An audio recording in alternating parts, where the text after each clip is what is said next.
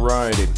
Wellenius et Hulkki Podcast 32. Nyt päästiin tähän, taisi olla Pandan jo pitkään peräänkuuluttama aloittelijoiden podcast tai aloittelijoille suunnattu. Käytännössä toteutettiin tämä silleen, että kun meillä on molemmilla jo kuitenkin muutama vuosi siitä, kun on itse niin varsinainen aloittelija ollut salitouhuissa, niin ei enää nyt sille ihan omakohtaisesti muista hirveän tarkkaan, mitä kaikkea silloin päässään mietti, niin otettiin kysymyksiä ja sitten ruvettiin vaan käymään nimenomaan noita niin aloittelija kyssäreitä läpi ja silloin sitten tuli nimenomaan sellainen mm, Q&A ja sieltä tulee ihan kaikkea treeniä, ravintoa, lepoa, lisäravinteita, mitä lieneekään.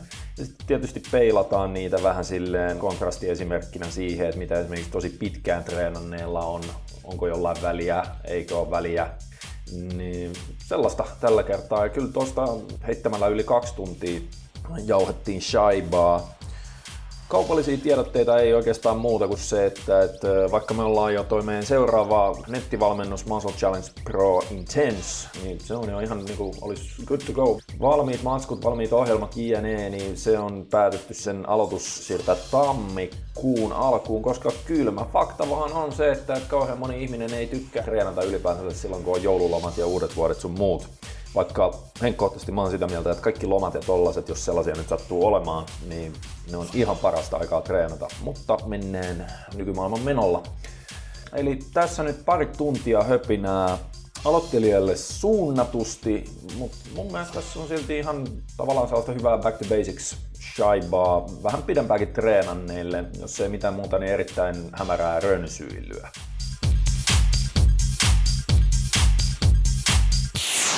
Check this out. Öö, eipä tässä muuta. Yritän varoa aina noita ime... noita läppärin supasuja. No voi olla vaikea tässä tyhjössä olla, kun Ah, se aina kun liikuttaa kun... käsiä, vaikka kun nojaa tälleen pöytään, niin saattaa siitä kuulua, kun se on just tuo läppäri. Niin mä, niin mä tiedän, joo, joo, se poimii. Se on tota, mutta... Toisaalta tyhjiössä podcastin nauhoittaminen voisi olla hyvin haastavaa, koska mm, ääni äänikään ei etene siellä. Pitäisi olla, tiedätkö, sille, sellainen niin kuin, mekaaninen kontaktimikki, että se olisi tuossa jossain kurkun, tai silleen, että se, se jotenkin poimisi. Se resonanssi, että... mikä niin, tulee niin, siitä niin, niin. äänikuulista, joo. Se oli itse hauska joskus aikana, olikohan lukion fysiikan tunnilla, kun pohdittiin niin kuin jotain niin kuin Star Wars-leffoja. Joo. Tämä menee nyt tosi nörttikategoriaan, mutta silleen, no, kun mietittiin, nörtti. No, Joo, joo, kyllä, ihan ehdottomasti. Niin, niin, niin kuin yksi, yksi tyyppi ta, oli silleen, se oli, se, oli, se oli miettinyt sitä vähän pidempään. Se ajatteli, että et, et, et, sehän on ihan naurettavaa, kun noissa niin kuin kaikissa Star Warsissa ja tällaisissa tyypillisissä avaruusleffoissa, niin siellä kuuluu kauheat räjähdykset ja tiedätkö, kun ne joo. lentelee ja taistelee keskenään, niin kaikki lasersäteet pitää ääntä, kun ei siellä todellisuudessa kuuluisi mitään. Joo. Ei se, se olisi vaan hiljasta. Mm. Se olisi, se olisi aika tylsä leffa silleen. Ne itse siinä uudessa Galaktikassa, Katoit sä ikinä sitä Galaktikaa re- siis Reimaginea? Mä, mä joskus pikkusena katsoin sen oikeata Galaktikaa. Mä oon varmaan ollut joku vittu kahdeksan vuotta, seitsemän vuotta. Niin siis se on se alkuperäinen. Kato, se, tämä Reimagine, niin tämähän oli niinku ihan supermenestyksekäs. Se oli tosi niinku kritikoiden ylistämä sarja. Mä tykkäsin oh. siitä. Ja se, tota, mutta siinä oli, siinä oli tietyssä mielessä vähän realistisemmat ne, ne avaruuskohtaukset, mutta se oli lähes hiljainen. Että siinä vaan niin, kuului sellaiset joo. pienet sellaiset, että se ei ollut ihan to, totaali hiljainen, mutta Anyway, palatakseni siihen, niin se tyyppi meillä lukiossa, se oli miettinyt se ja se, tota, se oli ihan fiksu kaveri, niin meni myöhemmin muistaakseni yliopistolle lukea fysiikkaa tai jotain tällaista. Niin se oli miettinyt, että siinä salakuunnellaan niiden niinku radioita, tiedätkö, niitä kommunikaatioradioita. Joo. Ja niitä salakuunnellaan samaan aikaan. Eli silleen, että, että jos sä yhdistäisit kaikkien niiden vaikka taistelussa olevien alusten, niiden, mm-hmm. niin kuin, että, että niissä kaikissa olisi salakuuntelu sellainen väline, niin silloin ne kaikki räjähdykset sun muut, koska ne kuuluisi sieltä aluksen sisältä. Ja sitten sä yhdistät, niin silloin sä saat sen leffan aikaiseksi. Voi helvetti, mitä jengi miettii. Niin, ne on elokuvia. Joo, se oli niin hauska, niin kun sitten sitten vielä meidän, meidän, tota, meidän, meidän Fyssan maikka Mäkelärinteen lukiossa, tota, Kurki. Joo, Kurki oli mun suosikki maikka, se oli hyvä tyyppi. Se oli niin suht rento, mutta erittäin pätevä opettaja. Niin se oli silleen, niin kuin, että sekin mietti hetken, että se oli, toi on muuten aivan totta. Se vaan rupesi naureskelemaan. Että... niin, koska sehän on, se on hyvä puuttua tuommoiseen, kun, kun Star Wars ja Galaktikat on muutenkin niin tosi realistisia. Mm-hmm, mm-hmm. Silleen niin kuin, että ei saatana, että ei näitä voi katsoa, kun aina kun tulee ääntä avaruudessa, niin tulee niin sellainen myötä häpeä, että tämä ei ole nyt realistista. Toi Death Star-räjähdys, joka pamauttaa puolet galaksista pellolle, niin toi niin. ei ollut nyt realistisen niin kuin kuulonen. Niin, niin kuin kaikki muu siinä kyseisessä elokuvassa on niin realistista, että voi jessus. Että... anyway, tämä oli hyvä nörtti-aloitus. Joo, ei se nörtteily. Me oltiin, me oltiin viime viikonloppuna NFS. Oliko se viime viikonloppuna? Se oli viikko sitten, joo. Niin muuten oli, totta. Mä, mä, mä oon vähän epä, tasa, epäkärryillä tasa, näistä ajan, ajan kulumisista, mutta joo, siellä, siellä me puhuttiin Bro Science bullshittia kaksi päivää peräkkäin. Siis puhuttiin ihan, ihan asiaa. Mitä vittu, Bro Science bullshittihan on parasta asiaa, mitä ne on. Niin, sitä mä sanoin just, mutta, mutta tota, no, se, se tuli ihan positiivista palautetta paljon. Mulla ainakin sähköposteja ja sitten muutamia viestejä tullut siitä, että ihmiset oli tykännyt siitä. Okei, okay, mä en ole saanut Kiva, mitään palautetta. kiinnosti. niin. Ehkä Joo, se, ollut suhun tyytyväisiä. Just näin, ja silleen, kun nyt ei kyllä sanota Joo, yhtään mitään, lähetetään. mutta täytyy nyt silleen niin. kuitenkin tuolle Börjelle heittää vähän jotain Joo. propseja.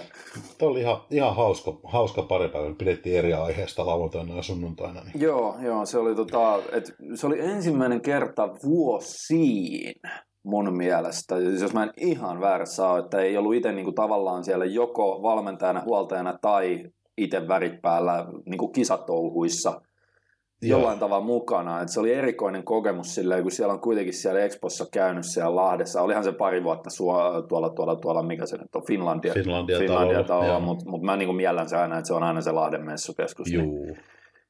Siellä on varmaan 15 vuotta tullut ravattua joka vuosi. Sitten jota siitä ajasta ainakin niin kuin 2006 lähtien, niin varmaan vuoteen 2018, niin en tiedä olikohan niin kuin joka kerta jossain kisa-ominaisuudessa. Sille, et nyt oli taas vähän tällaisena eläköityneenä vanhana kynäniskana, niin Joo, niin se oli ihan, oli ihan tavallaan mielenkiintoinen. Meillä oli sille in and out strategialla, että kun oli sullakin duunia heti perään ja, ja tolleen noin, niin jouduttiin menemään sinne täsmäisku sinne messu, mikä ihme seminaarin lavalle olikaan ja muutamat kuvat otettiin. Sä, sä pääsit kuvaan tota, Rinku Kirin kanssa.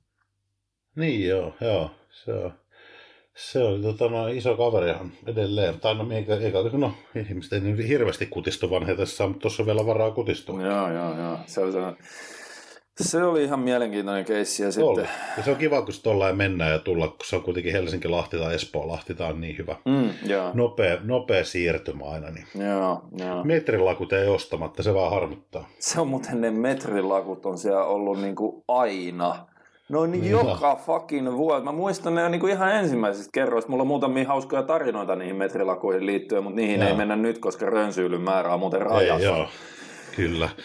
Eli tota, äh, mut hetkinen, mitäs pää. En mä tiedä, kannattaako tässä ottaa mitään, mitään sen ihmeellisempää jarinoita, höpinöitä, lötinöitä, silleen, koska meillä on aika iso aihe. Eli me ajateltiin nyt ottaa se kauan ainakin Pandan kyselemä aloittelija, aloittelijoiden podcasti, koska siihen tuli niin paljon kysymyksiä, että mehän voitaisiin käsitellä noita vaikka kolmen podcastin verran. No näin. Eli tota, tässä kohtaa ei tehdä Heinäseivä Sietalan HST-höpinöitä, eli Joo. ei puhuta omista treeneistä, ei, ei puhuta mistään. Nyt ei. ei että tota, mitään järkevää ei ole omissa treeneissä tehty, eikä tule koskaan tekemäänkään, vaan aina treenataan väärin, se siitä. Mutta nyt yritetään käyttää niin kuin aika, aika hyödyksi tuossa, kun se on aika paljon tosissaan, niin kuin sanoit. Joo. Äh, mä pistin nämä kyssärit jotenkin tosi fiksusti mukamas öö, vanhuusjärjestykseen. Itse asiassa oli ensimmäinen NS-aloittelijakysymys, mun mielestä ei edes ollut aloittelijakysymys, että se oli Aleksanteri Anttila oli kysynyt, että minkälaista treeniä pojat suosittelisi polvivammaiselle, ei polvien koukistusta. Kyykky prässi ehdoton ei, eikä myöskään mielellään isoja painoja. Pitäisi siis saada lihasta rakennettua polven ympärille. Ja, no mä nyt tuohon vastasinkin, että tähän, tähän ei ole mikään aloittelijakysymys. Että tämähän on enemmänkin tuollainen joku kuntoutus kautta fysioterapiakysymys. Niin, se on jo, ei se oikein sovi nyt aihealueeseen. Ei, ja se, Seuraava kysymys. Joo, ja, mutta täytyy, täytyy sanoa, että on, on suoraan sanottuna hieman haastava, että jos ei saa polvien koukistusta missään muodossa tehdä. Eikö niinku, niin. sä, sä oot koulutettu fyssari? Niin, eikö, Joo. niin, niin onko toi niinku kovin yleistä, että on tollasta, että ei, niinku, että ei saa edes, niinku, kyllähän siellä pitää se liikelaajuus pitää yllä, ainakin jos ei millään muulla ne vaikka ve- Joo, mä varmaan, en tiedä tarkoittaako sä sitä, että ne aiheuttaa kuormilla kipua sitten. Että Niin, en niin, tiedä niin, yhtään, niin, mistä on kyse. Joo, joo, joo. Paha sanoa tuohon, että kyllähän hän varmaan kävelee normaalisti, missä tapahtuu niin kuin Pientä polvinivellä polvea, niin, pientä extensio ja flexio on aika isoakin välillä, jos vaikka portaita kävelee. Joo, Niin, joo. Niin tota, mutta paha sanoa, kun ei tiedä yhtään taustoja. Joo, ei, se, siis mu- Että onko joku leikkaus läpikäyty ja, ja mi- mi- mistä ylipäätään on kyse. Niin siinä ei, Joo. Ainoa omakohtainen kosketus tuohon on ehkä se, että, että kun mulla on just niin päin, että jos mä teen edes kuormalla reisikoukistusta, niin. niin se aiheuttaa mulle polveen inflamaatiokipua. Siis jälkikäteen mm. mä joudun heittää jäitä polveen sellaisenkin, vaikka mä tekisin pelkkiä reisikoukistuksia, ja se ei, se ei Joo. ole aina ollut niin. Niin se tota, sen takiahan tämä mun, no nyt mennään Heinäsöivä Siepelan HST. Ei mennä, ei mennä. Ei, kun mennä. se liittyy Me ei vastata tähän kysymykseen. Me ei vastata tähän kysymykseen. Piste. Ei kuulu aihealueeseen. Joo, joo, joo. Ei, mutta kun mulla on se suor- Sori, anteeksi kysyjä. Mulla on se suorialo jalkatreeni sieltä tuosta samasta mm. syystä, koska kaksi, niin, koska kaksi muuta treeniä niin viikossa, niin niissä tulee ne prassit ja kyykyt ja tollaset. Niin silloin se on vaan rajattu se liikavalikoima tollaisiin johonkin fucking niin loitonnuksiin, lähennyksiin, tiedätkö, johonkin pakaraliikkeisiin suorilla jaloilla ja sitten vaikka suorialoon maastavetoon tai tällaiseen. Mut joo, mm. ei, ei vastata, koska tämä ei, Ei. ole suoranaisesti aloittajakysymys. Sä nyt vastasit jo, mutta no mennään aloittelijakysymykseen. Niin, ajatelkaa miten se on, kun sä oisit vastannut. Niinpä. Mutta mennään nyt. Mikä siellä on Mun ensimmäinen mielestä oikein? ensimmäinen, nyt täällä on patterista tullut nimenomaan Pandalta. Ja tota, mm. Äh, aloittelijakysymyksiä, joo, ja nyt saa nauraa. Mistä tietää, että treeni on onnistunut lihaksen kasvatusmielessä? Onko aloittelijan järkevää väsyttää kautta uuvuttaa lihas sataprosenttisesti, jos 70-80 uuvu- prosenttisella uuvuttamisella on jo hyötyä alussa, kun puhutte siitä, että millä tahansa saa alussa kehitystä?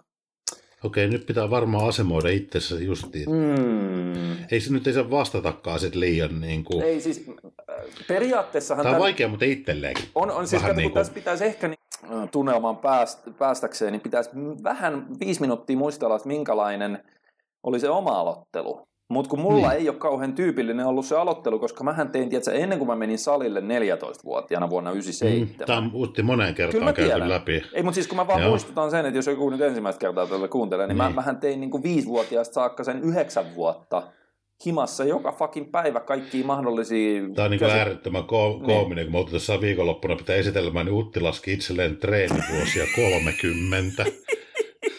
Mä painoilla, painoilla Joo, harjoitellut kyllä. 30, joo, joo. ja se on syntynyt vuonna 83, mutta ei se... No, joo, joo. Älä nyt, oli se hassu, kyllä sillä yleisökin nauro. mutta tota, no, mutta et, lähinnä miettii si- siinä, sillä lailla miettii, että ei vastaa liian niin kuin, mitä mulle tuli ekana mieleen tuohon kysehän ihan oikeassa siinä, että, että joo, että se 7-80 pinnan taso tavallaan riittää, ja me ollaan monesti puhuttu tästä niin kuin, siitä, että ei kannata tavallaan rynnätä liian nopea. Ikään kuin se vähimmäinen määrä reeniä, että me saadaan pitkän aikavälin kehitystä aikaa, se paras tapa. Mutta jos me puhutaan ihan aloittelijasta, mm. Niin, niin mun mielestä tuo on ihan hyvä, että se autenttinen reenikokemus siitä, että kunhan seurataan jotain järkevää jakoa, millä reenataan, mm. Että siellä tulee se kroppa treenattua tasapuolisesti läpi, niin silloin tavallaan se autenttinen treenikokemus siitä, että perhana oli kova reeni, riittää. Että ehkä mä en ihan tuossa aloittelijavaiheessa lähtisi vielä siihen ö, näihin MEV, MRV, Ei, ei, ei. Mutta siitähän tuossa on kyse, kato, mitä, mitä kysyä nyt, kun se on kuunnellut ilmeisesti näitä meitä. Joo, ei se... Niin tota noin, koska aloittelijan vaiheessa se, se, että jokainen reeni vaan vedetään kovaa, riittää, kun siellä kuitenkaan irtiottokykyä ei ole ihan hirveän paljon, että semmoinen hermostollinen kuormitus ei ole samassa mittakaavassa niissä kovissa reeneissä kuin mitä se on vaikka 10 vuotta reenanneella. Niin tavallaan se, että me noudatetaan fiksua jakoa ja reenataan niin kuin oikeasti kovaa ne reenit, niin riittää aika pitkälle. Sanotaan näin, että jos ihan optimaalisesti tehtäisiin, niin se olisi mun mielestä ihan äärimmäisen tylsä ohjelma, koska se olisi joku, mikä se nyt on, Ripton ja Kilgorein Starting Strength vai Practical Niin, Program. se- Niin siis joo. mä en ole edelleenkään törmännyt niin kuin teoriatasolla tai fysiologisella tasolla mun mielestä optimoidumpaan aloittelijan ohjelmaan kuin siihen, missä ne treenaa kolme kertaa viikossa koko kropan. Taisi olla niin kuin, että siinä vuoroteltiin ehkä, että ei joka kerta tehty maastavetoa, mutta esimerkiksi kyykky tehty, kyykkypenkkiin leuat, joku kulmasoutu, mm. tällainen. Isoilla perusliikkeillä, oliko se kolme kertaa viisi, lineaarisella sarjapainoprogressiolla, niin, niin. se on niin, niin yksinkertainen, niin tiedätkö, perus sellainen ja silti se kattaa koko kropan ja siinä se pakottaa sut just tekemään sitä oikeaa asiaa, kun siellä ei ole mitään ylimääräistä. Ei. Mutta se ongelma siinä Practical Programming kautta Starting Strength ohjelmassa on se, että se on niin vitun tylsä. Tiedätkö, kun se on niin, niin ja toisaalta me päästään niin kuin samaan lopputulokseen. Nyt jos mietitään, että me puhutaan aloittelijasta, joka on reenannut sanotaan 0-3 vuotta salilla. Mä sanoin, että alle 5 vuotta, mutta joo. Niin, mutta se voi olla myös ihminen, joka on nyt toista kuukautta. Mm-hmm omistaa salikortin, mutta hirveän haluaa kehittyä, niin tavallaan jo starting strength, mutta se, että se on ihan sama, mikä jako siinä ohjelmassa on, kunhan se on tasapainoinen. Että on se sitten niin kuin yksijakoinen, kaksijakoinen, kolmijakoinen tai vaikka viisijakoinen. Mm. Kun sitä kuitenkin tulee aika jo vaihdettu sitä ohjelmaa, varmaan aloittelijakin vaihtaa sitä ohjelmaa Tämä on yksi hyvä sitten käydä tavallaan tiettyä jakoa läpi nyt riittävän pitkään. Näistä me ollaan monesti puhuttu, Mut, ettei vaihtele sitä. Nyt. nyt sä menet vähän liian pitkälle. Nyt sä oletat, että kannattaa heti olla joku vitun viisijakoinen tai kolmijakoinen Ei, ohjelma. Kuuntele nyt loppuun What asti. Fuck? E- eli se, että se on ihan sama tavallaan, mikä se jako, kun se on tasapainoinen. Siellä, siellä treenataan niin kuin kaikki liharyhmät suht tasaisesti.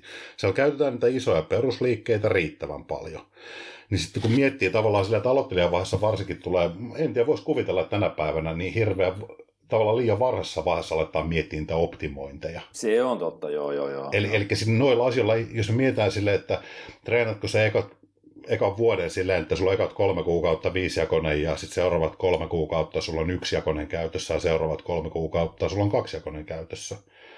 Niin varmaan kymmenen vuoden päästä, kun sä oot treenannut fiksu, sä oot ihan samassa ei, pisteessä. Ei, ei, ei Eli sille ei niin kokonaisuuden kannalta merkitystä. Ei, kun enemmän tuossa on kyse siitä, että jos sä katsot e- kaksi jätkää molemmat treenaa kymmenen vuotta. Niin se kymmenen mm. vuoden jälkeen, jos ne vaan molemmat NS panostaa siihen, että ne yrittää koko ajan treenata se, sen hetkisellä tasollaan niin, kuin niin hyvin kuin mahdollista, ja ne ei ole niin. mitään rötvääjiä, ja, ja kuitenkin niin kuin säännöllisesti treenaa, niin ne on todennäköisesti molemmat sen kymmenen vuoden jälkeen aika lailla 95 prosenttisesti saavuttanut sen oman, oman potentiaalinsa, Oma, mikä riippuu enemmän niin. genetiikasta kuin siitä treeni, tyylistä, Joo. niin kauan kuin puhutaan vain järkevistä treeneistä. Just näin. Mutta mut sitten niin kuin se, missä tulee eroa, jos, ja varsinkin aloittelijoilla on hirveä hinku saada se lihaksikas kroppa ja sen penkki ja tiedät, sä 40 mm. hanskaa tolleen noin nyt tänään, mm. ei huomenna.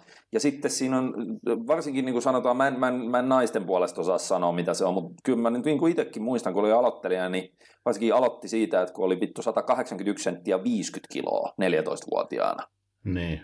Niin kuin siinä kohtaa yhdeksän vuoden kotitreenitaustasta huolimatta. niin tota, tiedät, se oli niin fucking kynäniska, että et, et, et, eihän sellaista voi sanoa niin kuin edes Sä oot ihan niin kuin, kirjaimellisesti niin kuin kynäniska kukkakepi. Niin laiha. Niin, niin, niin. saatanan pieni. Niin se on siinä, siinä ulkomuodossa ja olomuodossa oli, oli niin kuin vaan sellainen hyvin, hyvin epämiellyttävä olla, koska oli kauhea kiire edes näyttää, sanotaan normaalilta aikuiselta Joo. mieheltä. Toki 14-vuotiaana ei kukaan nyt vielä välttämättä muutenkaan näytä, mutta siis silleen. Mm. Ja se, se tuntuu tänä päivänä olevan vieläkin voimakkaampi se, koska jengillä on some. Se on, joo. Missä näkee, tiedätkö, että se, siis tätä on tullut niin kuin, ihan jo niin kuin sanotaan valmennuskyselyissä ja tollasissakin vastaan, että jos joku nuorempi jätkä tänä päivänä heittää niin niillä tuntuu olevan hirveä ahdistus siitä, että kun ei ole tullut mukamassa riittävästi kehitystä tai tolleen, sitten katteleen tähän on oikeasti kehittynyt ihan hyvin, niin kuin vaikka jos on kaksi vuotta treenannut. Aivan.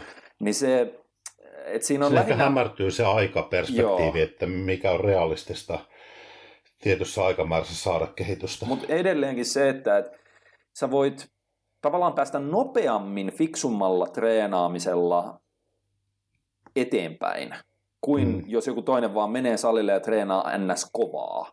Mutta molemmat pääsee aloittelijana varsinkin, koska aloittelijana ihan sama mitä sä teet, koska se ärsyke... ja siitä niin, me puhutaan. Niin, niin. niin. niin se, mutta nyt jos yritetään nyt opastaa, että miten sä tekisit mieluummin fiksummin kuin vähemmän fiksusti, niin niin kuin mä mainitsin, että siellä on se sellainen suoraviivainen sarjapainoprogressio isoissa perusliikkeissä hyvin rajallisella liikevalikoimalla, niin kuin se practical programming tai starting yeah. strength, mutta mut se, se on vaan sellainen, mä en usko, että yksikään ainut aloittelija tässä maailmassa, ainakaan ellei niillä ole joku, tiedätkö, että joku ihan diktaattorin valmentaja tai diktaattorin faija pakottaa ne treenaamaan sillä ohjelmaan, ne ei tule noudattaa sitä. Koska siellä ei ole yhtään hauiskääntöä, siellä ei ole yhtään, tiedätkö, backdeckia, siellä ei ole yhtään mitään tuollaisia ns. Niin kuin hauskoja liikkeitä, mm. mi- mitä kaikki aloittelijat haluaa heti ensimmäisenä pumpata kaksi tuntia päivässä, ainakin miehet. Et naisillahan mm. se vastaava olisi se, että et, et, mi, mi, miksi tässä ohjelmassa ei miljoonaa tiedätkö, glute bridgea ja, ja jotain hip thrustia ja yhden jalan jotain, mitä lienee, siis tällaisia, mitä ne on jostain Instagramista bongannut joltain persejulkiksilta. Niin se, mm kun se todellisuus on, että se tuloksekas ja optimoitu aloittelijan treeni on niin yksinkertaista, niin suoraviivasta, vaan isoissa perusliikkeissä, kourallisessa niistä, niin sarjapainoprogressiota esimerkiksi just sillä, että sä teet kolme kertaa viisi kyykkyä, ma, keppe, ja joka kerta sä pystyt lisää siihen painoa, mutta sun ei ta- kannata tai tarvi edes yrittää vetää niitä failureja. Sä vaan aloitat mm. silleen, että no jos mä saan ekana, ekalla viikolla vaikka 40 kilolla kyykys kolme kertaa viisi, niin. niin sä voisit ehkä saada, tiedätkö, keskiviikkona vaikka neljällä femmalla ihan failureen kolme kertaa viisi, mutta ei kannata. Teet niin. 42,5.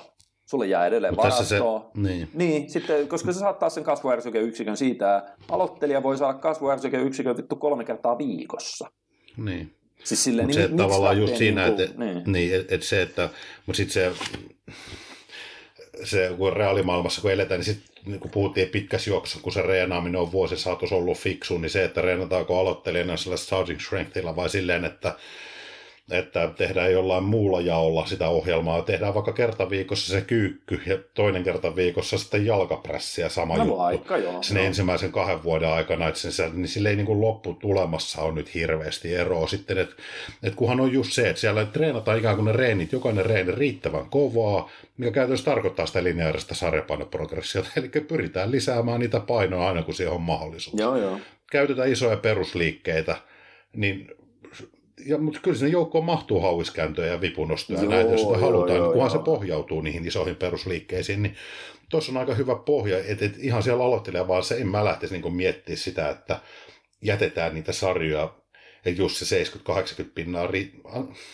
tavallaan se on niin turha miettiä tuossa vaiheessa sitä. Mm-hmm.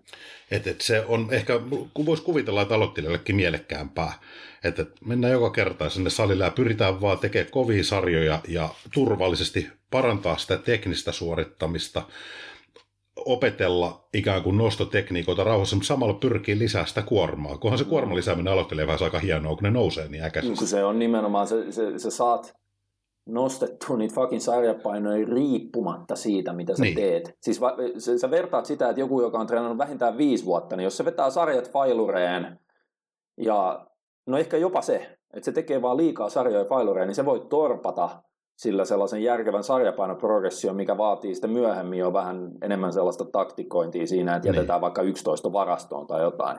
Niin aloittelija voi tehdä niin kuin tosi paljon asioita päin helvettiä, mutta kunhan se muistaa sen, että mulla pitäisi olla joku raskas jalkaliike, niin kuin kyykky, mm. jalkapressi, häkki, mikä tahansa.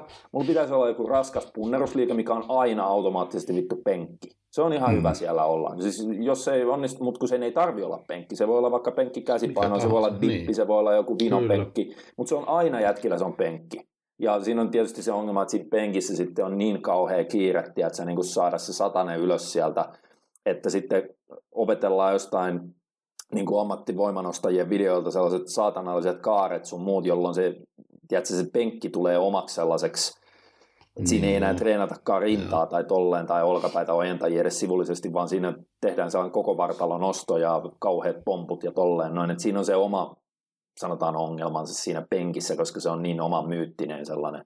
No sitten mm. yksi, yksi yläkropan raskas vetoliike. Se voi olla leuaveto, niin. se voi olla ylätalja, se voi olla kulmasoutu, se voi olla vittu vaikka koneessa joku sou, tai joku Kyllä. alatalja.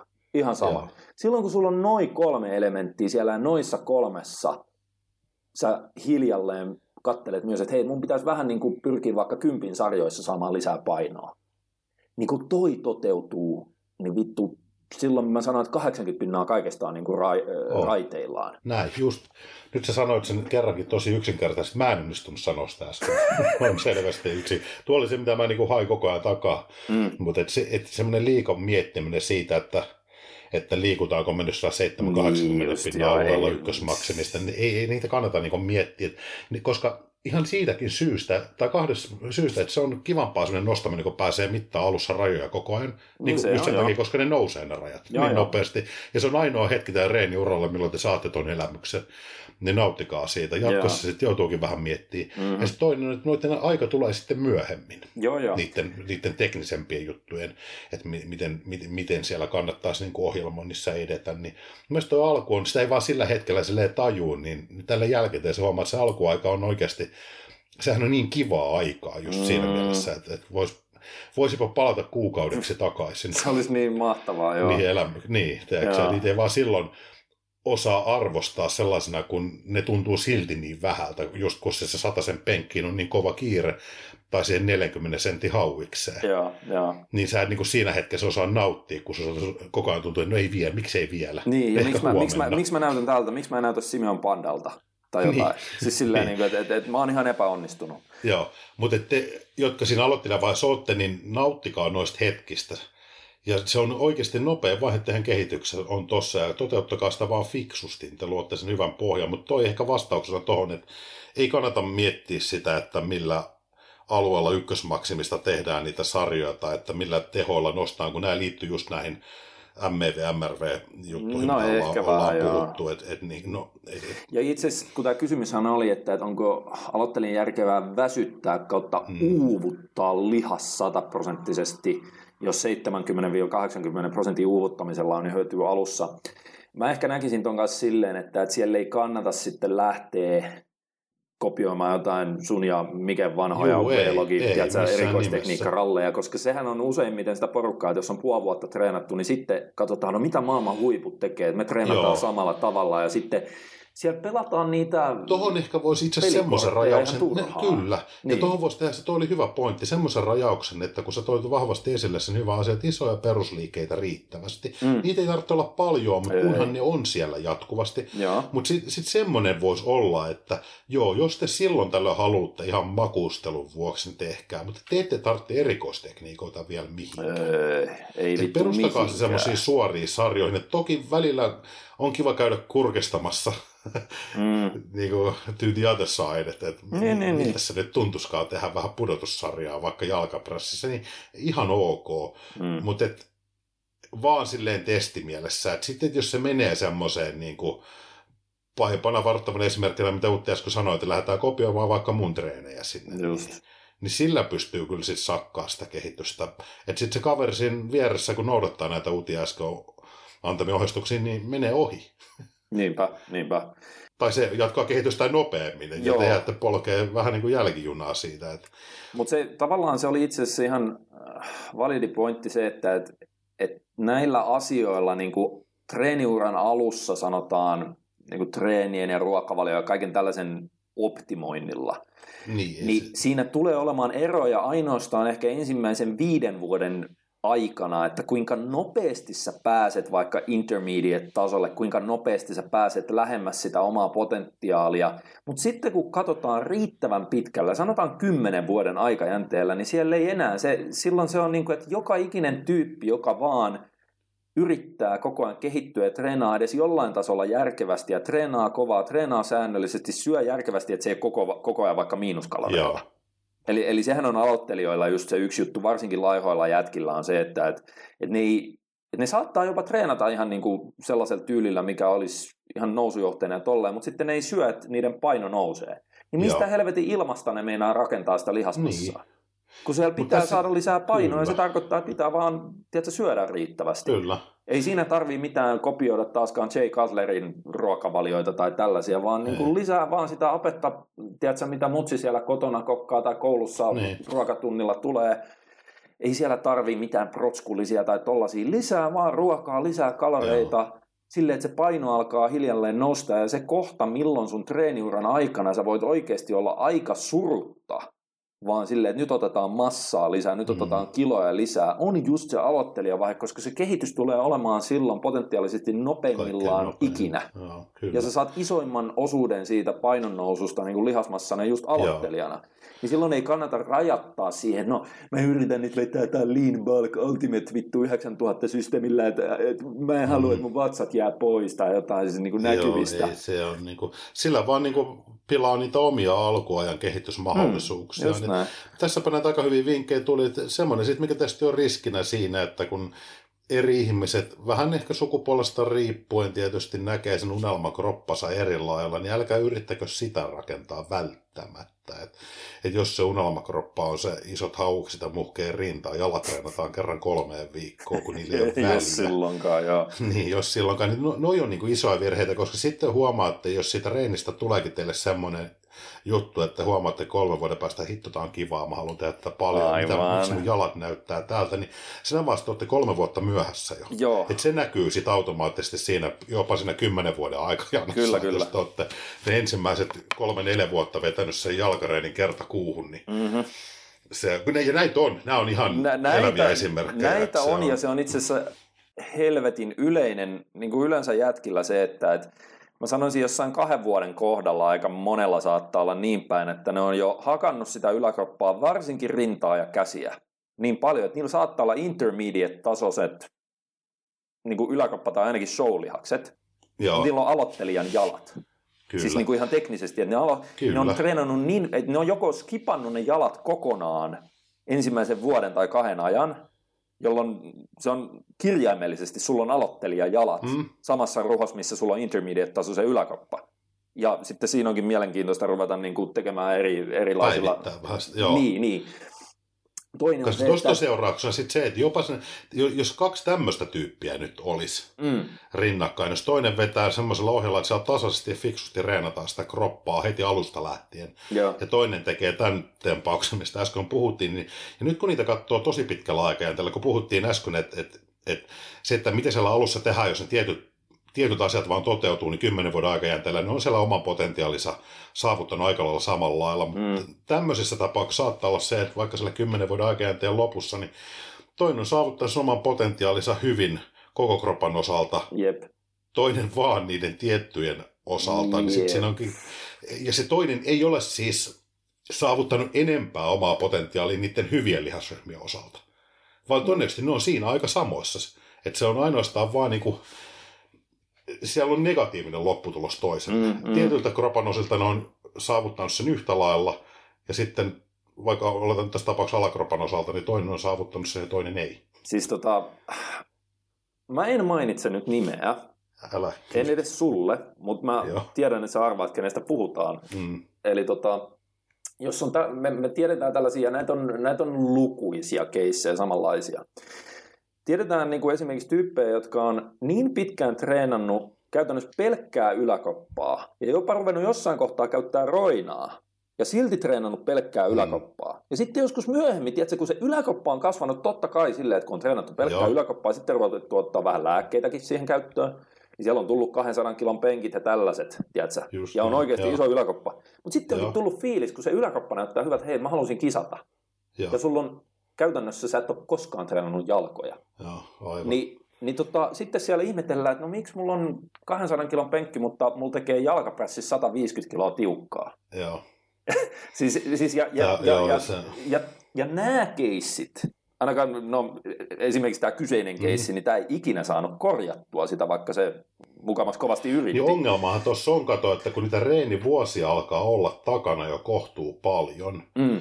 niin ei mun käsittääkseni enää ole mahdollista al- ottaa niitä aloittelijan genssejä jalalle tuossa vaiheessa, vaikka se eka kertaa sitä kunnolla aloitat treeniä. No siis, siis se on osittain joo, osittain ei. Mutta se adaptaatio, että se on hermostollisesti tapahtunut keskushermostotasolla jo siihen kovempaan reeniin, kun on siellä reenattu tyyli isoa lihasryhmiä selkää, tiedätkö, tälleen näin ja isolla liikkeellä punneruksia, niin siellä ei semmoista aloittelijakehitystä ei tapahdu enää. Öö, osittain tapahtuu, osittain. Eli siellä on osa niistä niin kuin ihan totaali aloittelijan nopean lihaskasvun mekanismeista, niin ne on jo tavallaan jäänyt sivusuun. Joo, Eli just toi keskushermostollinen ja sitten sanotaan hormonaalinen, koska useimmiten se sanotaan aloittelijavaihe kohdistuu just siihen, kun sä oot 17, 18, 19, 20, 20, tiedätkö, jolloin sun Joo. luontainen hormonitoiminta on ihan hullu. Se on niin kuin sä olisit miedolla kuurilla käytännössä. Joo. Ja sitten toinen on se, että satelliittisolujen, eli niin kuin myogeenisten kantasolujen, joista voidaan luoda esimerkiksi uusia lihassolutumakkeita, niin käsittääkseni niiden määrä ihan jo pelkän iän myötä tavallaan vähenee, koska niitä niin käytetään se, hiljalleen siellä vaikka niinku korjausprosesseihin ja tollaisiin. Siis mä en ole nyt super perillä, mä en ole mikään vitun myogeenisten, tiedätkö, mä en ole satelliittisolututkija, mm. mutta mä olen sen verran ymmärtänyt tästä näin, että et, et, et jos sä otat 20-vuotiaan aloittelijan ja 40-vuotiaan aloittelijan, Joo. Niin sillä 40-vuotiaalla on muun muassa just niin kuin lihasten satelliittisolujen määrä on jo ihan pelkän iän myötä selkeästi Olevana pienempi sitten. kuin sillä 20-vuotiaalla, jolloin sille ei ole enää edes niin paljon potentiaalia, vaikka se tekisi ihan samat tiedätkö, starting strength-ohjelmat sun Joo. muut. Niin se on se osa. Mutta sitten toisaalta se ei ikinä siellä tavallaan jää pois, että onhan sulla aina joku tietty sellainen, että sun, sulla on tietty määrä lihassoluja, sulla on tietty ehkä kasvupotentiaali ihan mm. niin kuin mekaanisesti sillä sun kyseisellä lihaksella, niin mitä kauempana sä oot siitä potentiaalista, niin sen nopeammin sä aina kehityt. Ni, niin kyllähän sä saat, niin kuin jos sä et ole vaikka ikinä treenannut jalkoja ja sä aloitat sen vittu viiden vuoden yläkroppatreenaamisen jälkeen, niin silloin sä saat aika nopeata kehitystä myös jalkoihin sen viiden vuoden jälkeen, kun sä eka kertaa rupeat niitä treenaamaan, mutta se ei ole enää yhtä nopeata kuin jos sä olisit aloittanut, tiedätkö, silloin ihan alussa alussa. Et mitä kannattaa muistaa? Treenatkaa alussa myös jalkoja. Niin, ja kun tuossa on just se, että kun ollaan reenattu jo pitkään, niin siellä tiettyjä liharyhmiä reenataan oikeastaan aika kovaa. Joo, joo, joo. Niin se asettaa rajoitteet sille palautumiselle sitten. Joo, että tavallaan sitten, jos tuot sen jalkareeni-elementin siihen mukaan, niin se ei salli samalla aloittelijan jaloilla jo ton takia, koska en mä usko, että tuommoinen tyyppi, joka joka on vetänyt sen yläkropan tikkiä tehdessä 6-7 vuoden aikana eikä mm. jalkoa käytössä, että se olisi valmis siihen. Ei. Että nyt annetaan yläkropan nolla, että mä vedän seuraavan vuoden pelkkä alakroppaa, että siellä saataisiin se palautumiskapasiteettia valjastettua siihen, mitä ne jalat vaatii. alakroppa, niin, mitä ne mm. vaatisi oikeasti. Mm. Et, ja, et sen takia mä niin kuin, oli mulla niin kuin ajatuksena se, että se ei tossa vaiheessa on tosi, se on huomattavasti vaikeampaa sen takia, kun siellä se, sitä palautumiskapasiteettia ollaan, sitä koetellaan jatkuvasti se yläkropan kovien reenien osalta. Mm, joo, joo, ja niitä joo, jatketaan samalla, se otetaan vain jalat mukaan siihen. Joo, joo. Koska mun, mun on hirveän vaikea, että tuommoinen tyyppi yhtäkkiä kääntäisi ihan täysin kelkkansa. Ei, oh. se, se, se, on jo niin kuin, siinä on psykologisesti niin, ei se. Kyllä, niin. kyllä, joo. Et se, tota, teoriassa onnistuisi jossain määrin, mutta käytännössä hyvin hankala kuvitella, että jos sä oot jo noin pitkälle mennyt pelkällä yläkroppatreenillä, että missä kohtaa niin. sitten, hei nyt mä teen kaksi vuotta silleen, että mä treenaan yläkroppaa niin kuin kerran viikossa ylläpitävästi, niin kuin esimerkiksi Just. mä tällä hetkellä. Joo. Ja sitten keskityn kolme kertaa viikossa tekemään jalkoja ja sitten kahden vuoden jälkeen mulla alkaa olla tasapainoisempi kroppa, niin ei, Joo, ei, ei kukaan, ei, kukaan ei tule tekemään tuota. Ne ei, mieluummin ei. laittaa tiedätkö, board shortsit jalkaan ja unohtaa sen, tiedätkö, vaikka unohtaa sen kehorakennuslajissa kilpailemisen, missä jalat arvostellaan. Että se, tuota, Joo eikä siinäkään silleen mitään, mutta tiedätkö, kun, että esimerkiksi tämä kyseinen esimerkki, mistä puhuttiin aiemmin, niin ei se, ei se mihinkään sortsiin ollut menossa. Että se oli, mm, joo, joo, joo. Se on muuten vaan mielenkiintoista, että tämä nyt liittyy aiheeseen, mistä se johtuu, että niissä yläkorpan lihakset on niin kuin perinteisesti koetaan niin maskuliiniseksi. Mikäkään siihen niin kuin ihan, ei, tossa... ihan syntyjä syviä se tausta. Että niin, on, on, on. Siis toihan on, toihan on mun mielestä, mä jossain siis tämä on hyvin tällainen primaali, siis sellainen, Kaikin että... toiminnallisuuden ja suorituskyvyn kannalta on jalat, jalat on paljon, on, niin. on, on. Mutta se tota, jos mä en ihan väärin muista, mä jotain tällaisia, äh, se oli toi, toi, toi Victoria Felcar, tiedätkö sen tutkijan? En. Se, se on joku, joku kanadalainen yliopistotutkija. Se, on, se oli kirjoittanut niin kuin nimenomaan esimerkiksi vankila vankiloiden, vankilajärjestelmän vaikutuksesta niin kuin vuosisatojen aikana siihen niin kuin, eh, painoharjoittelukulttuuri ja tollaiseen, että se ilmeisesti oli jossain niin kuin 1700-luvulla, tiedätkö, sellainen fyysinen, niin se, se oli alun perin ollut rangaistuskeino jossain okay. britti-imperiumin vankiloissa ja tollasissa. Ja sitten se on niin kuin, sieltä kautta, se oli tutkinut sen koko fucking historian, niin jos mä en ihan väärin muista, mä jostain sen niin kuin kirjoituksista sen kattonut, että se on sellainen ihan automaattinen psykologinen ominaisuus miehillä, että miehet tiedostamattaan, niin ne, ne pystyy aika nopeasti, jos vastaan tulee toinen mies, niin ne hahmottaa sen hyvin nopeasti, että miten pitkä toi on ja miten iso yläkroppa sillä on. Okay. Miten, siis tiedätkö, se on, se on vähän sellainen, joo, että onko toi, se on sellainen alitajunen niin kuin arviointikeino, niin että onko toi nyt niin kuin vaarallinen vastustaa mulle vai ei, jos me ja. tapellaan. Niin kuin mä mietin, että mistä toi tulee, että ne koetaan sitten. Siis niin, joku tällainen se on. Että niin, se ei ole mikään semmoinen, että kivikautisella baaritiskellä, kun siellä on sapelihammastiikeri viitoissa niin nojautua tilautu sen ajan drinkkeen, niin siinä niin, niin, niin. hauis pihalla siinä kivipaasea vastaan. Ei, ei, Ottaisin kolme tuommoista ja katsoa sitä viereistä naarasta sillä ja iskee silmään vähän jännittää hauista ei vaan, se, se, niin joo, siis se on käsittääkseni ihan täysin alitajunen ja sellainen tavallaan, mikä se on primaali, siis sellainen vähän joo, alkukantainen. Mutta miksi se on just yläkroppa? No mä veikkaan, että se taas johtuu siitä, että äh, jos sä katsot, missä androgeenireseptorit on tiheimmillään. Siinäkin vaan tietyt lihasryhmät. Niin, mutta se on silti yläkropassa. Mm, on, ja on. se on se, että, että naisilla ei ole luonnostaan oikeastaan melkein ihan jotain geneettisiä poikkeusyksilöitä lukuun ottamatta, niin kauhean helppoa kasvattaa nimenomaan yläkroppaan mm. lihasta. Jaloilla, jalathan naisilla kehittyy tosi hyvin, koska siellä ei ole niin kuin androgeenireseptorit tiheydessä mun käsittääkseni hirveästi eroa miehiin verrattuna. Mutta se on nimenomaan se on sellainen perinteinen ja vähän jopa luontainen niin kuin käsitys, että, että mies nimenomaan hyvin miehekäs ominaisuus on se, että sulla on leveät hartiat, iso yläkroppa niin, ja niin no. edelleen. Ja sitten se on se, että, se, se arvioidaan jotenkin, sitä edes tiedostetaan, että toi on nyt vaarallisempi esimerkiksi jossain tappelussa, jos se on pitkä, sillä on hyvä reachi ja sillä on iso yläkroppa, että se on todennäköisesti vahva versus se, että sulla on joku lyhyt jätkä, joka on pieni ja, ja hoikka, mutta todellisuudessa eihän nykypäivänä toi ei päde, kun sulla voi olla joku tiedätkö, ammattilais 60-kiloinen vapaa joka vääntää jonkun 130 mm. kiloisen jätkä ihan niin kuin sekunnissa nurin siellä. Joo. Mutta kun se ei tule mistään modernista MMA-ajasta se, se, tiedätkö, se primaali reaktio, vaan se ei. tulee jostain kaukaa fucking niin kuin evoluutio mielessä. Nyt, me, nyt mennään niin vitun syvälle joo, joo. ei se... Mutta ei, ei liittynyt aiheeseen, tuli joo, vaan tuossa mieleen. Koitetaan, mennäänkö seuraavaan, muuten me ollaan kaksi tuntia podcastia saatu vastaus kahteen kysymykseen. Ei kun yhteen. yhteen, näin. niin kuin se eka kysymys ei ollut edes aloittelijoiden kysymys. Mutta äh, tuosta niin ekasta aloittelijakysymyksestä sanon vielä, että joo, se on teknisesti ottaen, jos olisi joku tällainen, joka tekisi kaiken ns. Mitä kukaan ei tule aloittelijana tekemään, niin sehän vo, saisi mehustettua sellaisesta aika jopa hilavitkuttelutreenistä, nimenomaan sellaisesta 70-80 prosentin intensiteettitreenistä, että sä jätät paljon toistoa ja varastoa, vaan joka kerta pikkasen lisäät painoa ja teet ihan minimaalisen volyymin siinä, mm. niin sähän saisit silloin nimenomaan täysin puoli ilmasta tai ilmasta kehitystä just sen sun aloittelijakauden ajan, jonka jälkeen sun vasta tarvitsis ehkä miettiä, no pitäisikö mun tehdä kovia sarjoja. Kyllä. Siis tiedätkö, että se, se olisi joo, siinä joo. mielessä optimaalista, mutta käytännössä kukaan ei tule niin tekemään. Ja toisaalta, ei. mistä sä tiedät, mikä sun 70-80 prosenttinen intensiteetti no, sarjassa no, esimerkiksi on, jos sä et ole koskaan käynyt failuressa. Nimenomaan. Siis se on pakko vaan käydä ja kokeilla, että sä ylipäänsä opit sen. Joo, se on just näin. Tämä oli hyvä vastaus ensimmäiseen kysymykseen. Vitut. Tällä tahdilla tästä pitäisi tulla kolmen jakson saaga. Kyllä.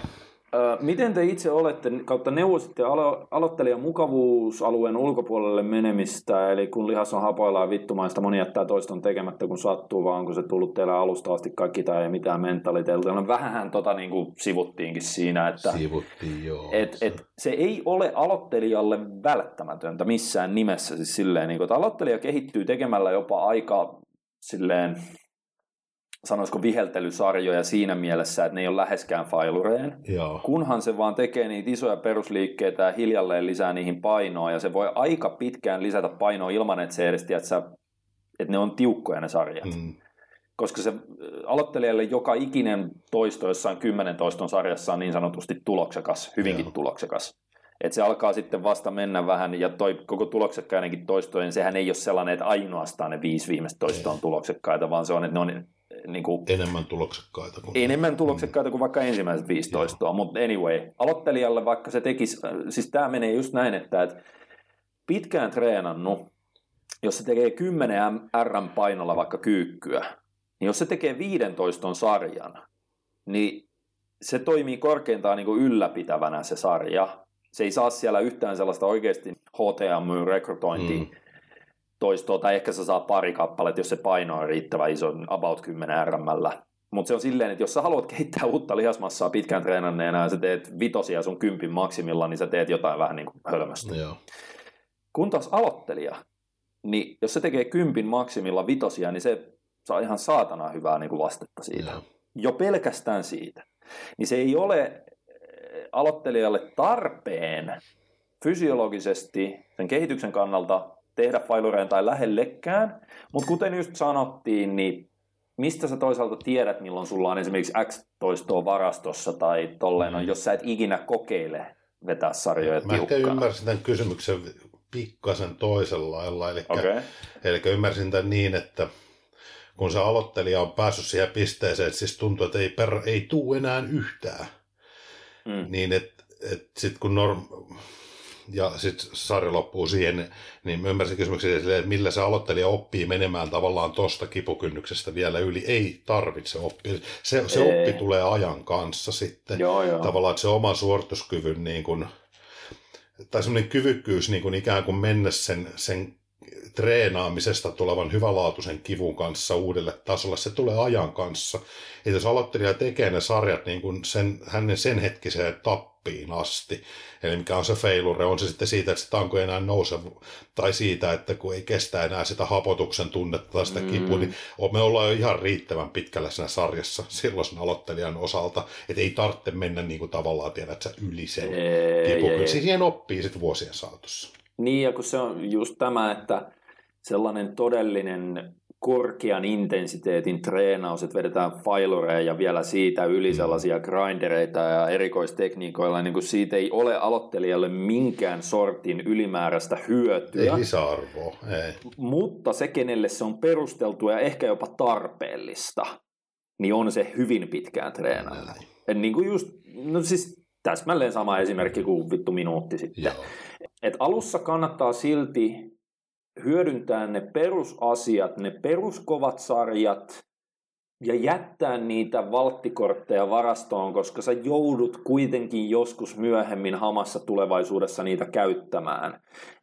Mutta se, se menee vähän silleen, että jos tosiaan iskettäisiin joku, että sulla olisi sellainen tottelevainen aloittelija, joka treenaa kuin robotti, just silleen kun sä sille sanot niin sä voisit tehdä silleen oikein sellaisen hauskalla tavalla nousujohteeseen, että ekana vuonna sä et tee kuin, teet maks 13 päähän failurasta ja teet ihan pelkkiä perusliikkeet, just sellainen starting strength-ohjelma ja sitten pistetään sen jälkeen, kun se on intermediate, niin okei, nyt sä teet suoria sarjoja yhden toiston päähän failurasta ja sitten kun sä oot jo joku late intermediate, niin nyt vasta ruvetaan, tiedätkö, vaikka kasvattaa volyymiä tai wuu, tehdään sarjoja failureen välillä tai wuu, otetaan jossain kohtaa erikoistekniikoita. Se olisi sellainen fysiologinen optimitapa saada se nollasta niin kuin 99 prosenttiin omasta geneettisestä potentiaalista niin mahdollisimman lyhyessä ajassa.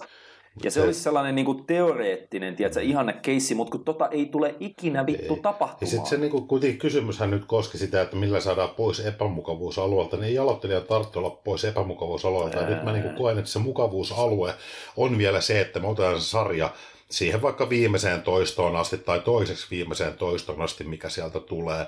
Koska mm. kyllä semmoinenkin reino, ei, ei siellä, mä en koe, tai no en itse enkä kyllä usko, että moni mukaan kokeet ollaan vielä epämukavuusalueella, että sen epämukavuusalueen termin mä koen sellaisesta, että me mennään jollekin, esimerkiksi vaikka sitten se reenikipuunhan se usein liittyy semmoiseen hyvänlaatuiseen, että mennään ihan uudelle alueelle, jonnekin yli semmoisen, mitä ei aikaisemmin olla kestetty, niin se voi olla, että aloittelijalle onkin todennäköisesti paljon haitallisempaa mennessä, niin ihan senkin takia, että kun siihen treenaamiseen nostamiseen ei ole tullut sitä tuhansien ja tuhansien toistojen rutiini, että se on teknisesti hyvää se suorittaminen. Mm-hmm, mm-hmm. Sitten kun me ollaan semmoisella alueella, missä on epämukava olla, niin sitten se menee selviytymiseksi.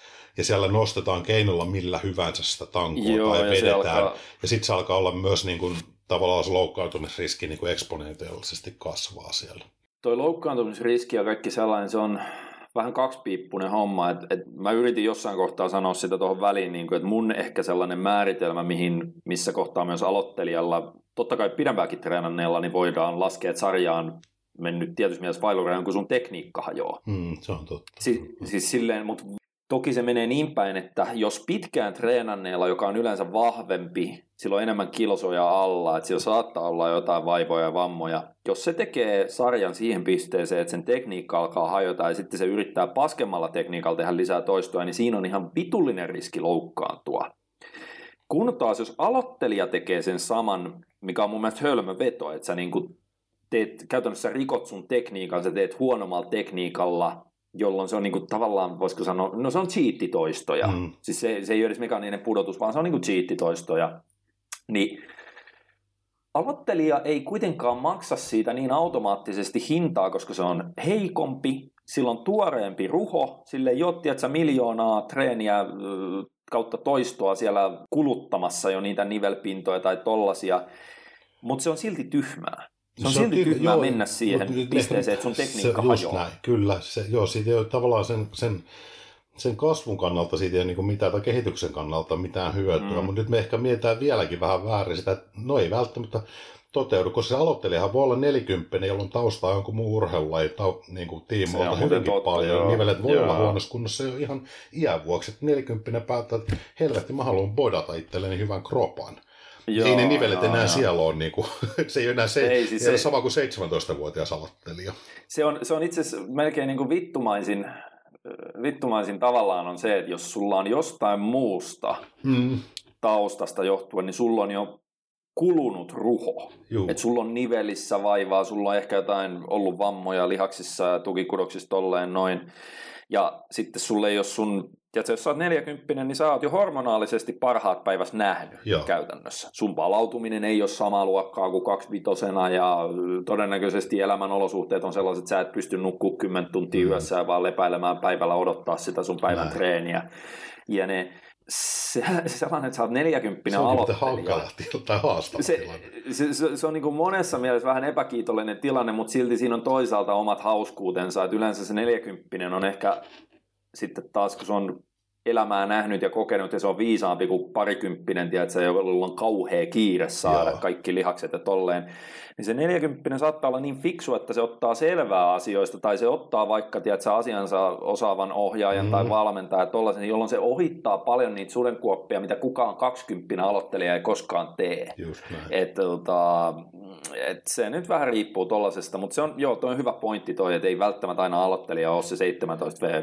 Ei tänä päivänä varsinkaan, milloin mm. se punttitouhu on aika kovas huudossa. Joo, se on aika joo. paljon semmoisia ihmisiä näkee saleilla, jotka on niinku aloittelijoita, mutta ne on, ne on niinku jo aika miehiä tai aika, aika kyllä, naisia, kyllä. voiko sanoa. Ja silti ne haluaa niinku kehittyä, niin joo, se on vähän eri, eri tilanteen edessä ollaan silloin. Uh, mennäänkö seuraavaan Joo, kyssäriin, ettei niinku liikaa rönsyillä?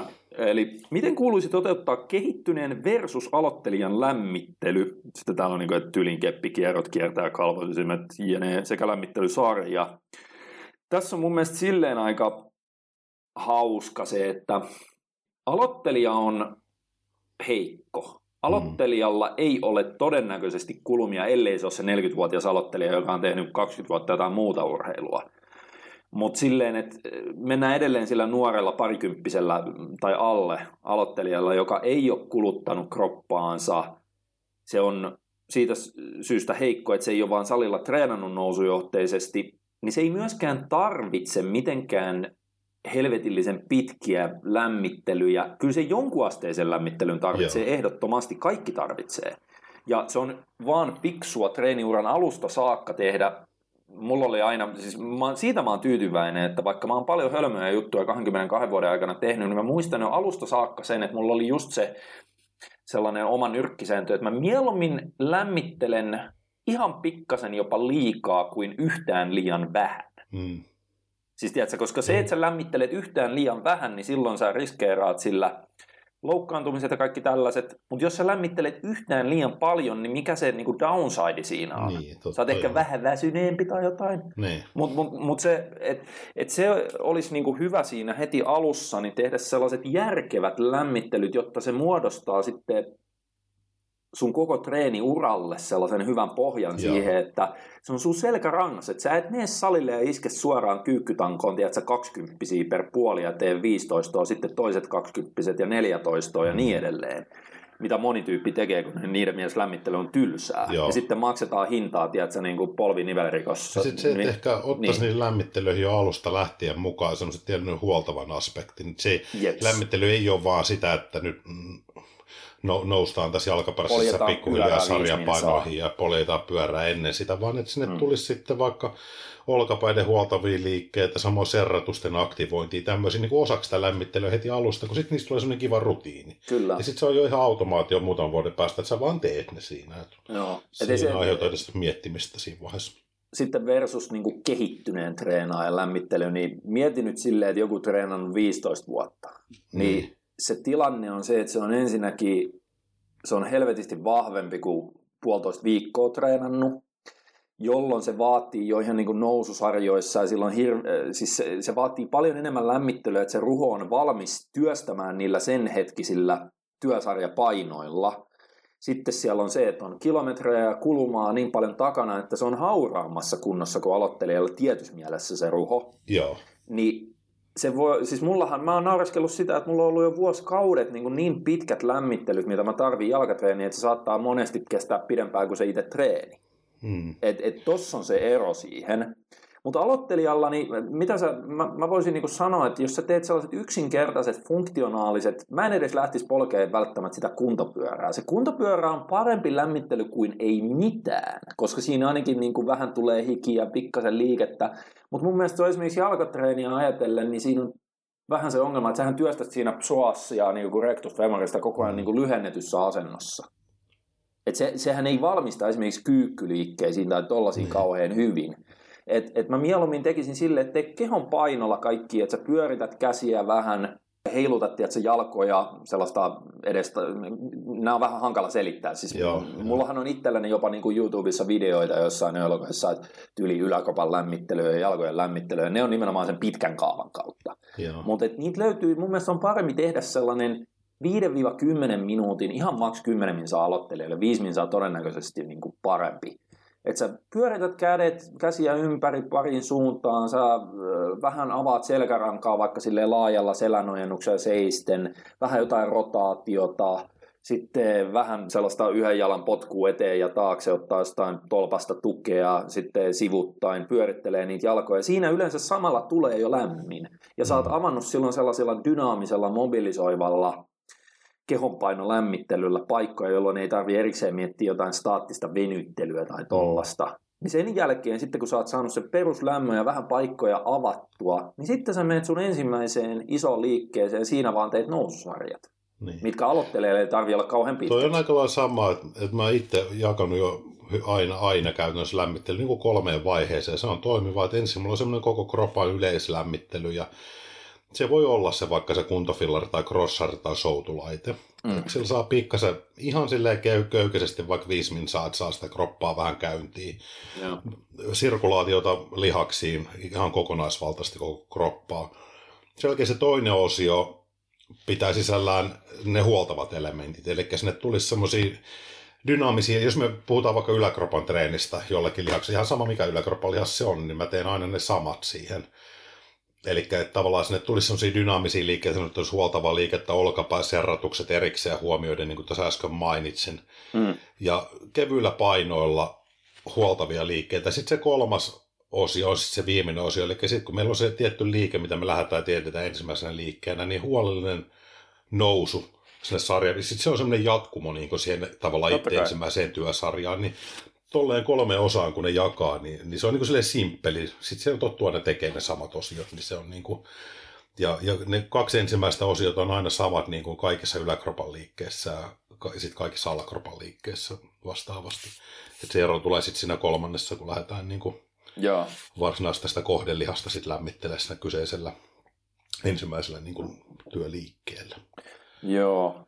Mutta ehkä se tuossa tuli meidän vastattua tuohon lämpäreihin. Joo, että ei, ei, ei mitään hirveän spesifistä siihen. Että varmaan se voi sanoa, että just ennen jotain yläkoppatreeniä, niin se on aina jopa aloittelijalla, ehkä jopa niin, kuin niin päin, että mielellään aloittelija tekisi niitä vaikka kiertää kalvosinten sellaista jotain Joo. kevyttä kuminauhajumppaa, koska sitten ne on sellaisia hyvin hyvin pieniä ja hauraita lihaksia, jotka, jos ne ei ole kunnolla lämmitetty, että sä vaan isket jonkun penkkiin, tiedät sä niin kuin mm. painoa ja rupeat siellä vääntää, niin se, se, on, se on vähän riskaavelia. se, se on, siihen on syynsä, että niitä kiertää kalvosimmin sitten pumppailla viimeistään sen jälkeen, kun on käynyt jotain kremppaa siellä. Että mieluummin tekee ennen kuin käy. Kyllä, Joo. juuri näin. Uh, sy- Onko seuraava? Kyllä, kyllä. Yritetään tälleen vähän niin kuin tehokkaammin kuin normaalisti. Eli... No se meni jo siihen kysymyksen, mutta anyway. Tästä suunta vaan ylöspäin. Äh, tässä on välissä joku vähän omakohtainen joku kokemuskysymys. Itse huomasin, että kun treenasin aikataulujen vuoksi kolme kertaa putkeen viikossa, eli ilmeisesti kolmena peräkkäisenä päivänä, hetken ajan kolmijakosella, niin ylirasitus tuli tosi nopeasti ja palautuminen siitä kesti varmaan kuukauden. No, en mä nyt tiedä, toi... Se voi, tossa voi ehkä olla siitä kyse, että jos on tosi aloittelija, Joo. niin ihan sama minkä treenin sä teet, niin kyllähän se aina... No tämä on itse asiassa, joo, käydään tää läpi, eli ehkä ihan aloittelijat ei sitä ymmärrä, että joka kerta kun sä treenaat vaikka jalkoja tai yläkroppaa tai jotain pienempiäkin lihaksia siis siellä, että sä treenaat vaikka helvetti olkapäitä, Joo. Joo, se rasittaa lokaalisti sulla olkapäitä, silleen se rasittaa niitä lihaksia ja se rasittaa niitä tukikudoksia siinä ympärillä silleen mekaanisesti. Ja sitten se rasittaa sitä periferaalista hermostoa, mitkä mm. niinku käskyttää signaaleja sinne olkapäähän niihin lihaksiin, jotka siellä toimii. Mutta samaan aikaan joka ikinen treeni, ihan sama mille lihakselle sä teet, niin se rasittaa sun keskushermostoa. Kyllä. Se rasittaa systeemisesti, siis käytännössä sun aivoista lähtee aina signaali sun selkärangan kautta ja sitten se vasta päätyy periferaalisen hermoston kautta niin kuin tavallaan liikuttamaan sitä lihasta. Niin toi on se, että se tavallaan se lokaali palautuminen, se, että sun olkapäät palautuu tai että jopa sun periferaalinen hermosto vaikka jossain käsissä, mm. että se palautuu, niin se ei lähes koskaan ole niin hidasta tai rajallista se palautuminen kuin on se, että, että sulla on systeemisesti sun keskushermosto on vähän tiltissä vielä vaikka jostain kovasta jalkatreenistä tai tollasesta. Eli se pitää aina ottaa huomioon, että jokainen treeni, minkä sä teet, niin rasittaa ei pelkästään sitä kyseistä paikkaa, mitä sä treenaat, mutta myös tavallaan sun koko hermostoa, keskushermostoa. Se silti kuulostaa vähän oudolta toi, kun tuossa tulee toisaalta neljä päivää putkea palautumista, no se on totta, sitten se nyt mm. tavallaan minikevennys joka kierrolla. Mm kierrolla, että se kyllä toisaalta sitä antaa sille keskushermostolle mm. myös aika pitkän Kyllä. Niin kuin lepojakson, kun se on neljä joo. vuorokautta putkea. Mutta no joo, Mutta on... toi nyt on vähän outo tuolla, ei nyt mennä tuohon keissiin ei, enempää, mutta silleen, että se on mun mielestä... Yleisellä tasolla toi, mitä Utti sanoi, niin noin kannattaa niin kuin huomioida.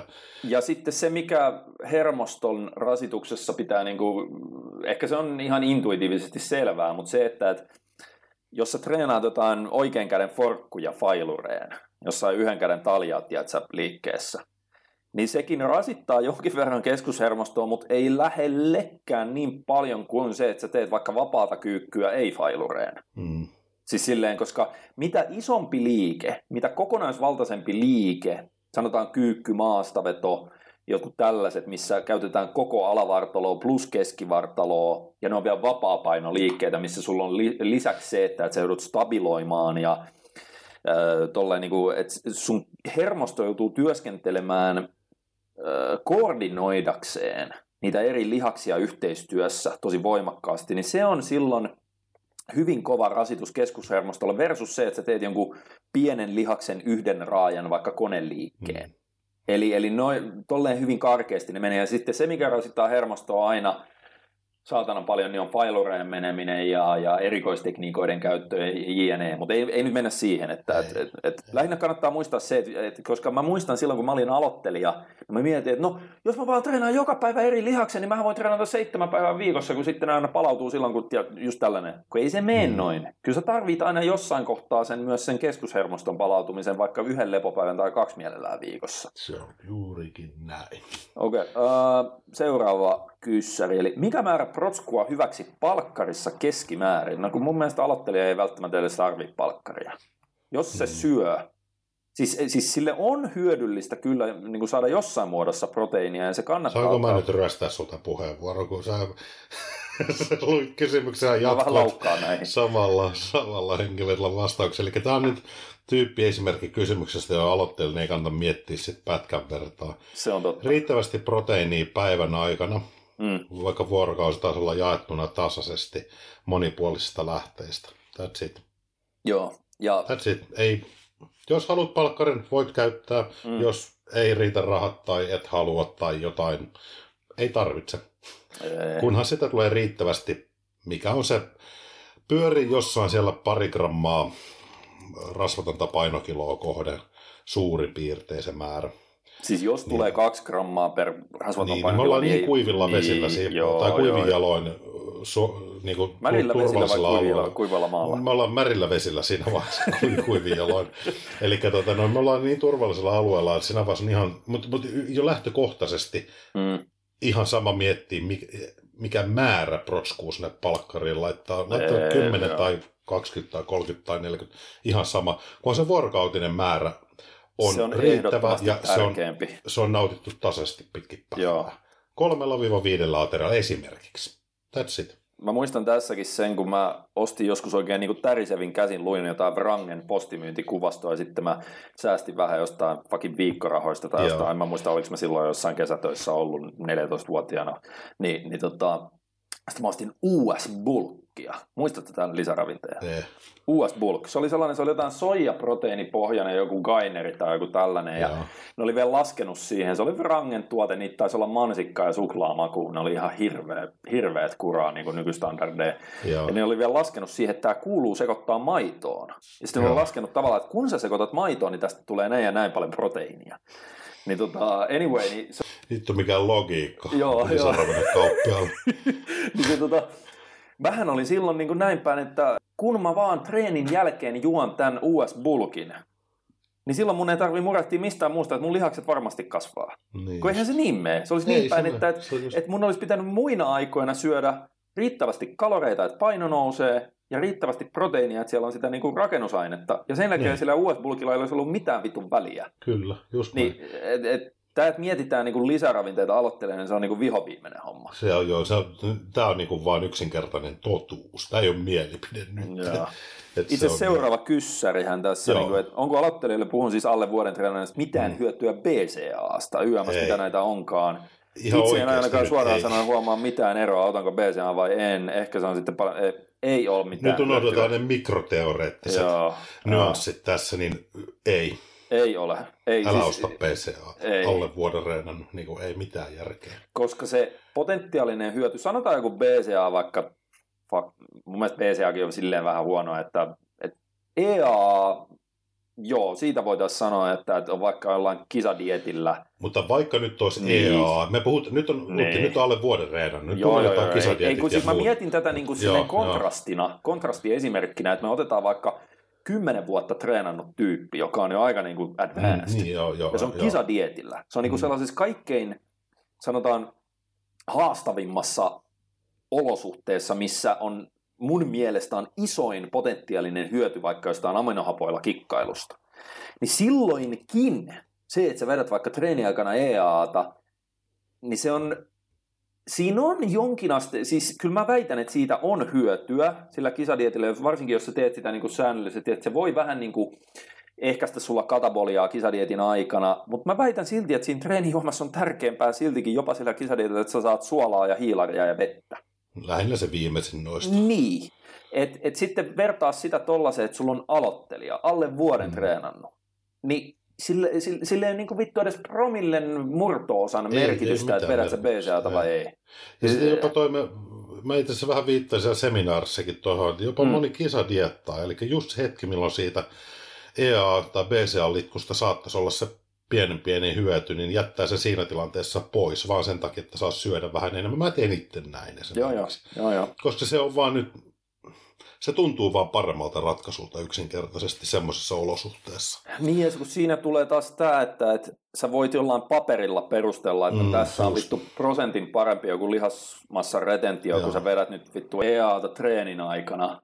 Mutta käytännössä, jos sä saat sen saman määrän vaikka syödä kanaa, Mm, ja vaikka siitä hiilarista riisiä, niin.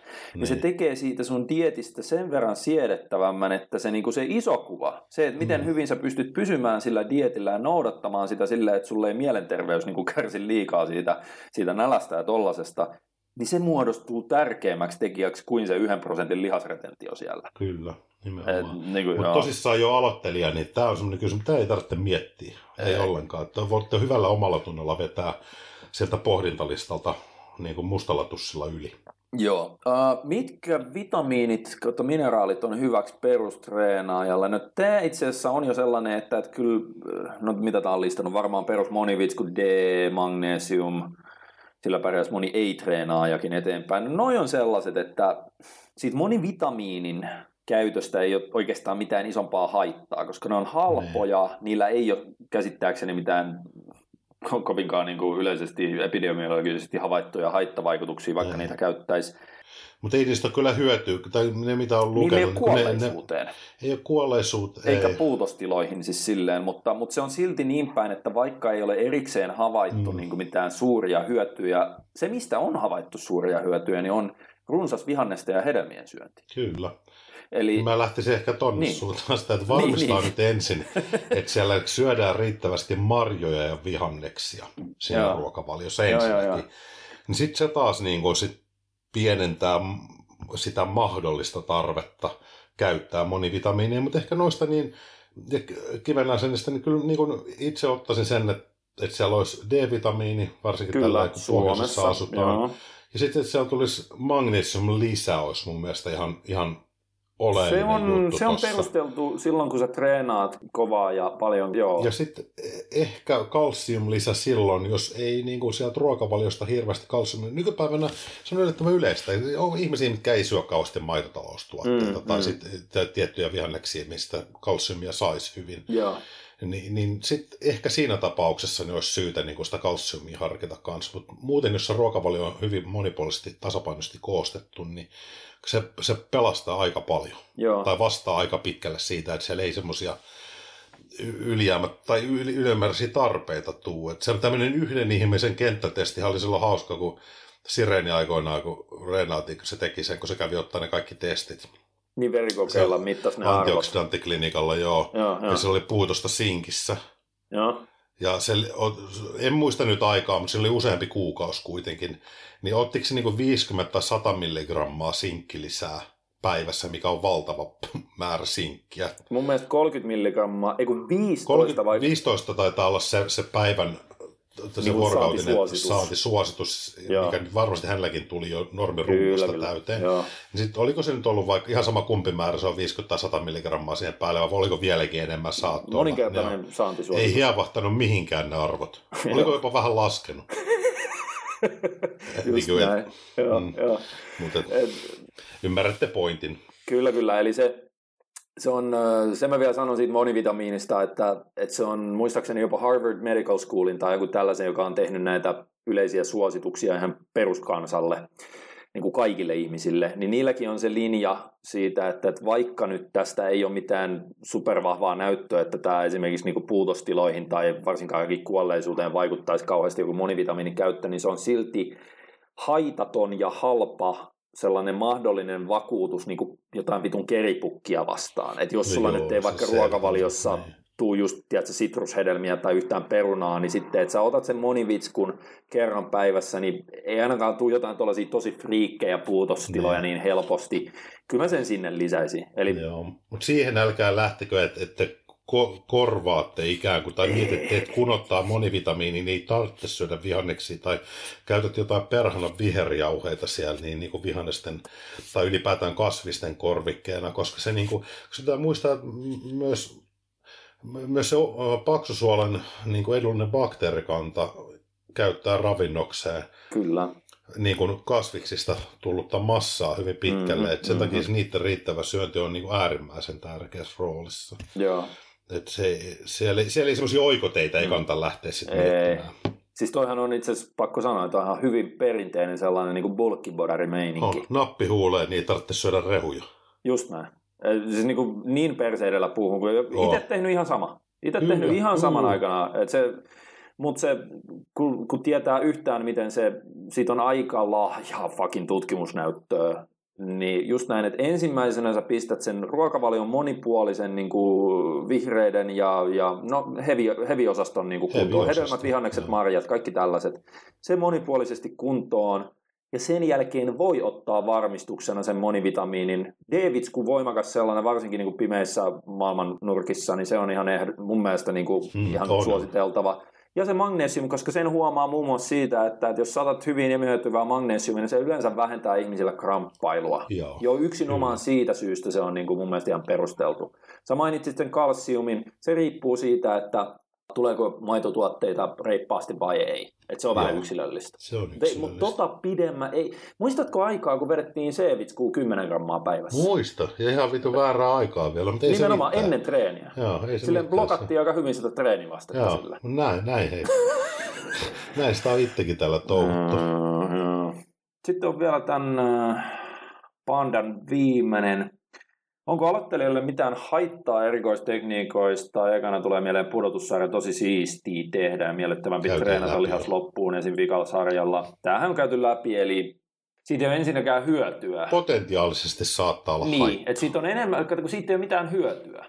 Siitä on korkeintaan Mm. se oppimishyöty, että tällaista on hyvin intensiivinen treenaaminen, mutta ne kannattaa mieluummin jättää ehkä muutaman vuoden päähän, jolloin niistä alkaa enemmän olla jotain niin kuin perusteltua hyötyä. Niin kuin me tuossa edellisessä Mm. vastauksessa, kun aiheessa oli, puhuttiin, että välillä voi käydä kurkkaa Mm. sieltä ovesta, miltä siellä näyttää, mutta älkää astuko sisähuoneeseen. Täällä oli muuten erikoinen, että joku oli tuolla ihan kommenteissa vastannut näihin pandan, niin joku sahku. Pudotussarjat kautta erikoistekniikat ei ole aloittelijalle kovinkaan hyödyllisiä, hidastavat vain palautumista, sillä lihaskasvuhan tapahtuu 70 prosenttia venytystä ja noin 30 prosenttia metaboliittien kertymisestä. Tämä on sellainen, tämä 70 prosenttia, 30 prosenttia venytys kautta metaboliittien kertymisestä. Mä en tiedä, mistä tämä on peräisin. Tämä on aika, aika hivitason tietoa kyllä nyt. On kyllä. Siis joo. aika tarkkaa. On. Siis, täällä voi Sakku meille linkata tämän, että mistä tämä tieto on peräisin. Että, Joo, ihan näin tarkkaan ei ehkä voida näin mustavalkoisesti ei voida ehkä sanoa. Mutta toki se, niin kuin se hänen niin kuin viestinsä on ihan niin kuin mun mielestä pätevä, että Joo. ei kannata aloittelijaa hirveästi miettiä erikoistekniikoita. Et, mutta et, ole, et, pakko rönsyillä sen verran, että mehän aina niin kuin tätä toistellaan, että nimenomaan maailman johtavat asiantuntijat, vaikka jotkut lihaskasvututkijat, niin ne lähtis aika, aika varovaisesti sanomaan, että joo, lihaskasvu tapahtuu 70 prosenttisesti vaikka mekaanisesta Juu, ei- ei tai 30 prosenttia, ei. Et, et se tota, tollaisia absoluuttisia, niin kuin varsinkin numeroilla varustettuja väittämiä on vähän paha tehdä, koska me ei oikeasti tiedetä noin tarkkaan. Mm, Kyllä. Uh, hetkinen, sitten täällä on Pertti Saalis kysynyt, mistä aloittelijana tiedän, että esimerkiksi 3-4 sarjaa on hyvä lihakselle, ja onko tällaisessa nyrkkisääntöä esim. per lihasryhmä sarja, niin no tämä on tavallaan, että sarjamäärät per lihas. Mm. Niin toi on vähän sellainen, että, että okei, sellainen vaikka kolme kertaa kahdeksaa kotiin, niin se on jonkinasteinen nyrkkisääntö, mikä mun mielestä toimii ihan hyvin, alo- ihan totaali aloittelijalla, jos se treenaa kolme kertaa viikossa koko kropan läpi. Et se, on, se on hyvin sama kuin se Joo. practical programming starting strength. Et Siinä tehdään joo. kyykkypenkki, kulmasoutuja kerran viikossa kulmasoudun sijaan taisi olla maastaveto kolme Joo. kertaa viisi ja kotiin. Ja se on aloittelijalle enemmän kuin riittävästi, koska se pystyy joka kerta iskeä sinne lisää painoa ja niin edelleen. Että se tavallaan sarjamäärien hillitön kasvatus, varsinkin silleen, että, että siellä ruvetaan tekemään viikossa joku 20 työsarjaa per lihasryhmä tai jotain, Ei niin se tulee se- vasta paljon paljon myöhemmin ja sillä ei enää mitään tekemistä silloin aloittelijan sellaisen tarpeellisen treenaamisen kanssa. Et, et se, niin kun ne raamit on jossain, johonkin on vedettävä, mm. että mistä tietää, onko se hyvä no siitä, että kehittyy. Just näin. Silleen, että jos, jos sarjapainot kasvaa ja, ja, ja Niin. sitten sä syöt riittävästi, että sun, sun paino nousee, Näin. niin sulla lähes sataprosenttisella varmuudella tulee silloin lihasta siellä lisää. Ja silloin sun ei tarvi miettiä, että teekö mä liian vähän tai liian paljon. Eli se kysymyksen todennäköisesti hän miettii, mistä toinen on. No mistä tiedän, että en, en kasvaisi vielä paremmin, jollain toisella ei Et tiedäkään. tiedäkään. Ei kukaan Ei meistä niin. tiedä.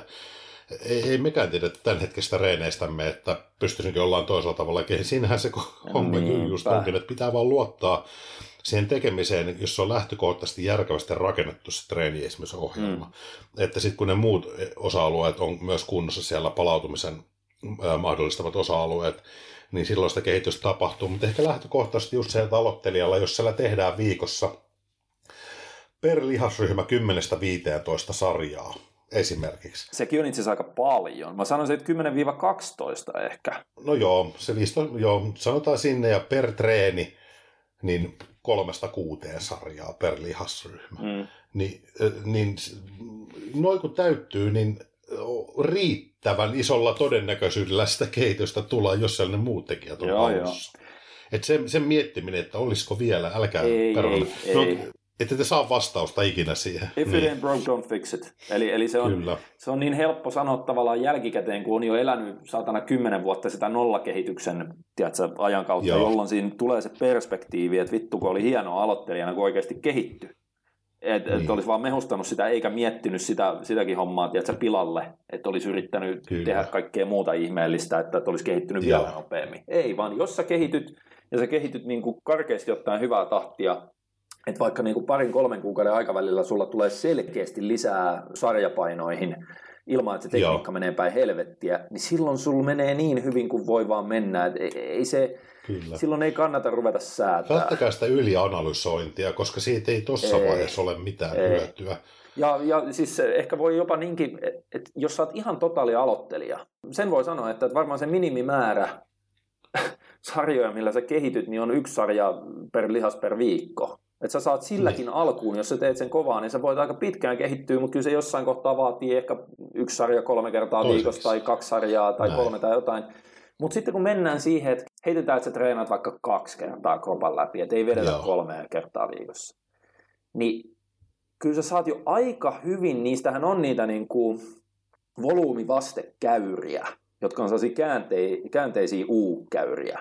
Et kun mm. sä nouset yhdestä, kahdesta, ehkä kolmeen sarjaan, niin siellä aletaan saada kolmesta kovasta työsarjasta per lihas aika vastaavat niin proteiinisynteesiä, ehkä sitä kautta lihaskasvun vasteet, kuin siitä, että tekisit vaikka kuusi sarjaa. Ja sitten jos mennään vaikka, että no mä teen kerralla 12 sarjaa, niin se voi jo mennä niin Näin. päin, että, että nyt... nyt Alkaa laskea niin, nimenomaan. Mennään sinne uun toiselle puolelle, että nyt treenataan Kyllä. liikaa. Niin 3-4 on oikein hyvä per niin kuin, treeni, jos sä teet vaikka 2-3 kertaa viikossa. Ja silloin kun sä saat kehitystä, niin ei kannata miettiä sen enempää. Että ne volyymiprogressiot ja kovat sellaiset, niin ne ei ole vielä aloittelijana, koska... Ei, niiden aika tulee myöhemmin sitten. Hieman vastaava kysymys Vertti Saalilla oli se, että mitkä toistomäärät on taas hyvät aloittelijalle. Niin, no ne on kaikki siellä perinteisellä bodausalueella mm, tehdyt niin kuin toistomäärät per sarja mitkä on hyviä. Siinähän on tavallaan, sä voit miettiä sen niin päin, että yhdessä mielessä, jos sä teet vaikka fuck, 30 toiston sarjoja, joka on ihan niin kuin naurettavan kevyillä painoilla, varsinkin kun kyseessä on aloittelija. Mm. Niin siitäkin tiedetään, sitä on neukut aikanaan tutkinut, että ne kehittyy niillä ihan yhtä hyvin kuin että ne tekisi vitosia. Niin. Jos ne vaan tehdään niin kuin, mutta niin. sitten samaan aikaan siinä on, sen mä kyllä allekirjoitan, että jos sä pistät totaali aloittelijan tekemään vaikka kyykys 30 toistoa, sillä loppuu keuhkot ja keskittymiskyky ennen kuin, tiedätkö, sen tekniikka hajoaa jonkun 10 toiston kohdalla. Ja ne viimeiset 20 toistoa on ihan niin kuin kirjaimellisesti selviytymistä ja sitten se ei näytä enää kyykyltä, vaan se on jonkinlaisten niin kuin puolelta toiselle hyvää huomenta. Näin. Niin sen takia vähän rajallisemmat toistomäärät, esimerkiksi se kolme kertaa vitonen siinä Ripton ja Kilgorein mallissa, niin se on hyvin perusteltu, että jos sä teet vitosia, niin se on mm. niin lyhyt sarja, että sä pystyt jopa aloittelijana keskittymään jokaiseen toistoon, että ne tulee teknisesti Toistoon, oikein. Et, et, et joku tollanen, ei mikään 30 toistoa, ei ehkä edes 20, mutta toisaalta ei kannata myöskään mitään maksimi ykkösiä vetää joka kerta siellä, koska et, et, et joku sellainen, mitä mä sanoisin, 5 ja 12 välillä. Siihen, jos joku, on, se on se niin. perinteinen bodausalue. Joo, joo niin toistoalue, niin, niin se, se on, siihen on ihan syysä, miksi siitä aina puhutaan. Semmoisena alueena, missä kannattaisi valtaosa työstä tehdä, mutta niinhän se kannattaa kehittyneenkin mm, mm. Ei, ei kehittyneenkään reenaa kannata tehdä valtaosaa siitä työmäärästä alle vitosen tai yli, yli, yli 12 toiston työalueella. No itse asiassa Bodat mielessä jopa on perustellumpaa tehdä yli 12 toistoa kuin alle 15. Että se, tota... Niin huomasitko, että sanoin, ei, kumpaakaan rajan yli ei kannata kehittyneenkään enää valtaosaa niin, niin, niin. siitä toistomäärästä tehdä siinä harjoittelussa. No niin, no joo, eli, joo. Eli, eli se, että jos sä teet valtaosan toistomäärästä, jos sä teet vaikka 100 000 toistoa viikossa ja niistä 70 000 toistoa sä teet niin kuin yli 12 toista sarjaa, niin se ei välttämättä ole se järkevin tapa tehdä kehonrakennusta? No sekin riippuu toki niin kuin lihassoluakaumasta, tuollaisesta ehkä vähän lihasrymisliiketyypeistä ja tuollaisista, mutta joo, että se, että ehkä tässä voidaan sanoa se yleinen, jos, jos tätä kuuntelee tosiaan ihan niin kuin aloittelijat. Niin kuin nämä on meille niin sellaisia, että me ei edes mainita näitä, että mikä on perusbodausalue. Perusbodausalue hmm. on karkeasti ottaen aina se 5-20 toistoa. Eli, eli se on se alue, millä voisi sanoa, että niin kuin 99 prosenttia kaikesta tuloksekkaasta bodausharjoittelusta tapahtuu joskus joku tekee nelosen sarjoja. Se menee enemmän sellaiselle niin kuin maksimivoimaa hermotusalueelle. Ja sitten esimerkiksi jaloille voidaan tehdä vaikka jopa 50 toiston pressisarjoja. Ne voi olla itse asiassa tosi tuloksekkaita, mutta se on hyvin harvinaista. Että ne on vähän spesiaalikeissejä, spesiaaliohjelmia. Et, mm. et se on aina siinä 5 ja 20 toiston välissä on se, mitä mä sanoisin. Ja sielläkin ehkä suurin osa ajasta liikutaan jossain 8 ja 12 välissä. Näin se menee. Et silloin siellä yhdistyy riittävä mekaaninen kuormitus ja sitten tulee riittävästi metaboliitteja ja niin edelleen. Et se on niinku sellainen hyvä soppa niitä lihaskasvun stimuloinnin mekanismeja niinku sama, samassa sarjapituudessa. Kyllä. Et, et se pätee myös aloittelijoille. Se pätee Joo. nimenomaan. Sitten on Fish, F1SH. Onko se Formula 1 SH? Ehkä se on Fish. Fish on kysynyt, niin. että tota, Aloittelijoiden kannalta olisi varmaan hyvä avata pyhää kolminaisuutta treeniruokan lepona. Mehän ollaan näitä komponentteja avattu, mutta se mikä tässä on erittäin hyvä niin kuin muistuttaa, että se, että sä kehityt, niin se ei tule pelkästään treenistä. Se, siis vaikka sä kuinka treenaisit kovaa ja fiksusti ja nousujohteisesti, niin jos sulla ei ole vaikkapa sen ns. pyhän kolminaisuuden, niin ruokakomponentti kunnossa, että sulle ei ole riittävästi kaloreita, sulle ei ole riittävästi proteiinia, että sä voisit kehittyä, niin sä et kehity. Ja vielä sekin, että jos sä et lepää riittävästi, se on se kolmas, mikä usein unohdetaan tuossa, on se, että jos sä et vaikka nuku riittävästi, tai sitten, että sä yksinkertaisesti sä käyt salilla joka päivä kaksi kertaa. Tiedätkö, että sä, että sulla olisi Joo. muuten niin kuin, periaatteessa ihan fiksut liikevalinnat ja fiksut toistomäärät ja sä teet hyvällä tekniikalla, mutta sä treenaat liikaa, jolloin sä lepäät suhteessa siihen treenirasitukseen liian vähän, niin sä et kehity. Vaikka ruokavalio no. olisi kunnossa ja tolleen noin. Niin aina se, että sä kehityt, niin se vaatii sen, että treeni on kunnossa, se vaatii sen, että ruokavalio ravinto on kehitystä tukevassa kunnossa, ja se vaatii sen, että sulla on riittävästi lepoa ja palautumista niistä treeneistä. Nämä kaikki kolme mm. on pakko olla kunnossa vähintään jollain tasolla. Jos joku niistä on tosi pahasti retuperällä, niin ne kaksi muuta ei pelasta sitä. Hei. Ja se, että minkä takia se on näin, niin kun miettii niiden eri osa-alueiden merkitystä, niin sillä harjoittelullahan ainoastaan haetaan sitä signaalia, mm. signaalin antoa sille kropalle, että nyt olisi syytä kehittyä. Eli äsken tapahtui jotain semmoista, mihin ei ole totuttu. Mistä sun kroppa ei juuri nyt ole tottunut, joten sinun on syytä vahvistaa itseäsi. Mm. Okei. Okay. Se on se signalointi siihen tavallaan kehitykseen Joo. ja uuden lihaskudoksen rakentamiseen. Mutta sitten se itse rakentamisprosessi vaatii semmoisen tilan, missä se kroppa ei ole rasituksen alla. Jep. Liian kovan rasituksen alla. Ja se arkipäivän rasitus on ihan jees. Mutta ei liiallisen rasituksen alla. Että, eli sinne kropalle tavallaan olosuhteet sen levon myötä on sellaiset, että se kroppa pystyy preferoimaan lihaskehityksen, lihasmassa rakentamisen, eikä että siellä ei jotain muuta signaalia tuu, joka lähtee sakkaa sitä, kun se kroppa kokee, että on tärkeämpi palautua jostain muusta. Mm kun siitä lihas, lihaskudokselle ikään kuin annetusta hermostollisesta signaalista kehittyy. Esimerkki tämmöistä on se, että jos vaikka reenataan kipeänä, hyvä esimerkki. Joo, joo, joo. Eli silloin vaikka sä lepäisit, joo, mutta sitten siellä on muita signaaleja, tai se ei ole lepoa, ei ole riittävää lepoa.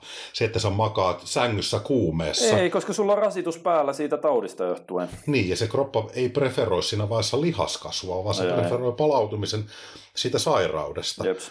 Niin, niin tavallaan, eli signaloidaan se lihas, uuden lihaskudoksen syntyminen sillä harjoittelulla selkeämmällä pitää olla riittävän laadukasta lepoaikaa, jotta se kroppa on semmoisessa tilassa, että se pystyy rasituksen puolesta rakentamaan sitä lihasmassaa. Ja sitten kolmas on se, että uuden lihasmassan rakentaminen vaatii energiaa.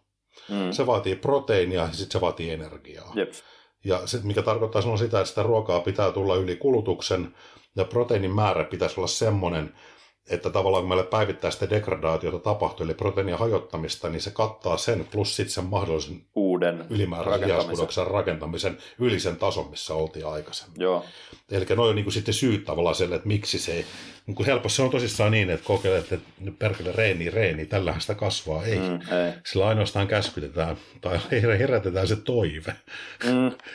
kropalle, että josko kiltti kasvaisi. Ja sitten annetaan olosuhteet, missä se voi mahdollistua nimenomaan näin, treenillä annetaan keholle joku syy kasvaa. Mm. Mutta sitten sitä kasvua tapahtuu ainoastaan, jos sä annat sille aikaa riittävästi ja niin kuin olosuhteet, eli sen levon ja palautumisen siihen, että se voi toteuttaa sitä kudosten Kyllä. rakentamista, mutta eihän se pysty tyhjästä sitä rakentaa, ellei sä annat sille energiaa ja proteiinia siihen. Näin. Ainoa mikä on, että aloittelija on yksi, siis niin kuin, kun me aina puhutaan siitä, että lihasmassa. Lihava aloittelija. Niin, että jos sulla on lihava Joo. aloittelija, jolla on vaikka 30 rasvaprosentti miehellä sanotaan, Joo. niin se on hyvinkin sellainen keissi, että se pystyy samaan aikaan melko tehokkaasti polttaa jopa sitä ylimääräistä rasvaa sieltä energiaksi ja kasvattaa, koska tiedätkö, se u- uusi salitreeni on mm. ärsykkeenä niin voimakas sen keholle, että se pystyy samaan aikaan tekemään ristiriitaisia asioita, eli polttaa rasvas, rasvaa energiaksi ja sitten käyttää sitä energiaa tavallaan niin kuin toisen kudoksen lihasmassa rakentamiseen. Mutta sekään ei ole silloin yhtä tehokasta edelleenkään kuin, että jos sä jakaisit se vaikka kahteen periodiin, missä mm. toista tehdään yhden aikaa ja toista toiseen aikaa. Mutta edelleen, nämäkin on erikoisia esimerkkejä. Aika harva yleensä miettii sitä, että no mä laitan nämä kaksi muuta kuntoon. Että mulla on mm. ruokavalio kunnossa ja sitten mä lepään vitusti. Mutta et sä silloinkaan kasva siitä mihinkään, sä et kehity mihinkään, koska sulla ei ole sitä ärsykettä eli treeniä. Niin tämä kaikki kolme asiaa pitää olla riittävän hyvällä mallilla, ja jos yksi, yksikin näistä on huonolla mallilla, niin se torppaa niiden kahden muun Kyllä. hyödyt. Kyllä. Eli, eli treeni, ruokavalio, lepo. Nimenomaan. Niin. Olisiko seuraava vitte, äh, sitten? Yes, eli otetaan. Millaista ruokaa tulisi syödä ja kuinka usein, mitä ne kalorit, makrot ja kulutus oikein on? Sitten itse asiassa entä jos aloittelija on vegaani? Entä jos aloittelija on lukenut lehdestä ketoosi plus IFstä, onko tuo hyvä idea? Kaikki nämä vegaania, keto ja intermittent fasting jutut sun muut, niin nämä nyt on tällaisia ihan nyanssi. En mä, mä ottaisin kyllä se, se vegaanihomma erikseen. Ihminen voi olla hyvästäkin syystä vegaani. Et se, ei, se ei liity diettiin mun mielestä. Eli siihen... Niin, nimenomaan jos sä eettisistä syistä. Eettisistä syistä, niin, eettisistä syistä esimerkiksi. Tai sitten voi olla vaan, että, että sä koet, että sä voit paremmin, ja voi olla, että niin onkin. Siitä on vähän ristiriitaista mm, dataa niin, olemassa, niin, että, että, että se eläinperäisten tuotteiden, varsinkin lihan, että, mm. että syönti niin saattaa sitten sitä pakkia rasittaa tietyillä tyypeillä yli paljon. Mutta okei, okay, että mä, mä erottaisin tuolta sen, sen vegaaniuden kyllä omakseen. Mutta se onnistuu vallan mainiosti kehittyä vegaanina. No ei se, to, toki vegaani on hankalampi kuin vaan pelkkä vegetaristi, joka voisi sitten maitotuotteita ja, ja vaikka no kananmunia vetää, koska esimerkiksi Teemuhan veti aikanaan oikein, siis sehän voitti klassikin SM mm. silleen, että se oli lakto mikä vegetaristi. Mutta tänä päivänä sieltä niin. löytyy niin miljoona eri terätsä vegetuotetta, on härkikset joo, ja joo, nyhtökaurat ja muut, missä on paljon proteiinia ja on ihan hyvä makusi itsekin mm. niitä syönyt aina silloin tällöin, että et aika on nyt eri kuin joskus 15 vuotta sitten olla vegaani. Mm, mm. Että se on niin kysyntään on vastattu tarjonnalla. Millaista ruokaa tulisi syödä mm. kuinka usein? No, kun puhutaan ihan aloittelijasta, niin palataan just siihen, että ensinnäkin sulla pitää tulla enemmän kaloreita kuin mitä sä päivän aikana kulutat, että saat plussakaloreilla, jotta sun keho lisää sen massaansa. Silloin Näin. sulla on olosuhteet ylipäätään saada lisää painoa.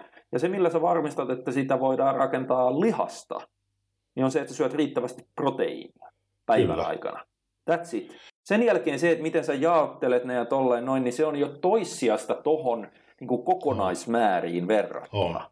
Mutta se, kun kysyjä otti tuossa esille niin kuin esimerkiksi keton ja if it fit your macrosin ja muut, niin nämä, nämä kannattaa, nämä hömppää, joka aloittelee kannattaa unohtaa, koska mm-hmm. nämä on jo kalori kautta makrorajoitteisia ruokavalioita, mitä vegaanius ei ole. Se on vaan niin kuin ruoka-ainerajoitteinen. Se, se on ruoka-aine, niin ruoka-ainerajoitteista, mutta voihan moni olla ruoka-ainerajoitteinen allergiasyystäkin. Et, mutta et nämä muut on makro- kautta kalorirajoitteisia, energiasaantirajoitteisia ruokavalioita, niin en mä semmoisen aloitteena lähtisi. Mä en oikein edes ymmärrä, miksi pitäisi niin kuin Et sitten jos on taas luettu niitä muotijuttuja, ketodietin ja if, if it fit your macros eduista ja muista, niin mm. niihin kannattaa suhtautua hyvin varauksella, jos ei vielä aidosti ymmärrä ja tiedä, mistä niissä on kyse.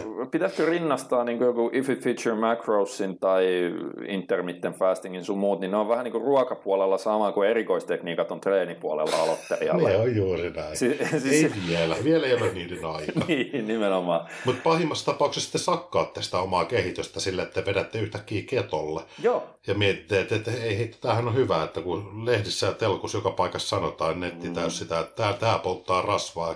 Kyllä mä sitten varmaan kehittyäkin voisin tällä, tai että jollain intermittent fastingilla, niin mä rajoitan sitä rasvan kertymistä kroppaa silti kehityn niin kuin kaverin vieressä, joka vetelee tasaruokavaliolla niin kuin hyvällä, hyvällä feelingillä ja meiningillä niin kuin mm, mm. muutaman kilon vuodessa lihasmassaa siihen, niin joo, se, älkää, älkää lähtekö niihin. Ei, että se on mahdollisimman basic ja edelleenkin vaan riittävästi energiaa kaloreiden muodossa, että paino pääsee nousemaan yleensä aloittelijalla, pois lukien, jos on niin todella todella lihava aloittelija. Silloin se on Joo. vähän eri keissi. Ja sitten se, että protskua tulee riittävästi ja se ei ole mielellään vain yhden kerran päivässä, vaan se on jaettu vähintään sanotaan kolmeen osaan päivän aikana. Niin sen jälkeen kaikki muu silleen, että sä rupeat Monipuoliset raaka-ainevalinnat. Mm, se on semmoinen hyvä muistaa, että ei, ei syö välttämättä kanaa sen neljä kertaa päivässä niin koko joo, vuoden, vaan niin kuin, että, ja sama hiilarinen rasvojen osalta. Että, että siellä olisi niin monipuolisia raaka-ainevalintoja, niin se on yksi mun mielestä ihan tärkeä pointti kuitenkin tuossa. Menisikö tästä itse asiassa tällä oli samalla tyypillä, siellä oli toinen ravintoaihe, eli cheat Joo. date. Saako vetää pizzaa ja donitsia viikonloppuna jne? No kyllähän sä saat tehdä vaikka, sä saat hyppiä pääs ympäri jotain pallo mertaa niin, ympäri. Ei, se, ei, ei me kielletä ei, mitään. Kukaan ei voi sua kieltää. Niin. Sanotaan näin, niin. että on väärin aseteltu kysymys. Eli, eli se, tota, tässä nyt yritetään varmaan kysyä, että saako vetää paskaa ja silti olla kovassa kunnossa. No se riippuu kuule sun aineenvaihdunnasta, se riippuu sun kulutustasosta, ihan genetiikasta, kaikesta tällaisesta, mutta esimerkiksi jo ihan terveyden kannalta ja ter- sanotaanko pidemmän päälle terveyden ruokailutottumusten kannalta, niin tuollainen kaiken roskaruuan, paskaruuan syöminen sen totaalinen eliminoiminen ruokavaliosta on niin, kuin niin fucking tyhmää kuin ollaan voi, koska se vaan Joo. on osa nykyaikaista modernia ruokatarjontaa. Mun mielestä siitä on hyvä välillä nauttia. On ja semmoinen totaali kieltäytyminen ei pitkässä ei. juoksussa tee hyvää. Että se altistaa ei. häiriöille kyllä, siinä ravitsemuksessa tai niin kuin suhteessa ruokaan. Mutta esimerkiksi sellainen, että vedetään perjantaina, kun päästään koulusta vaikka tai töistä, ja sen jälkeen alkaa sellainen kahden ja puolen vuorokauden, tiedätkö, pelkkä niin kuin roskaruoka maratoni, mikä päättyy tyyli niin kuin sunnuntai maanantai välisenä yönä. Niin siinä todennäköisesti vedetään liikaa, niin kuin, että, että mä sanoisin, että mieluummin joku cheatti ateria tai kaksi mm. viikossa, tai sitten vaikka jos se onnistuu, että vetää... Lauantai-illan pizza. Niin, joku tällainen.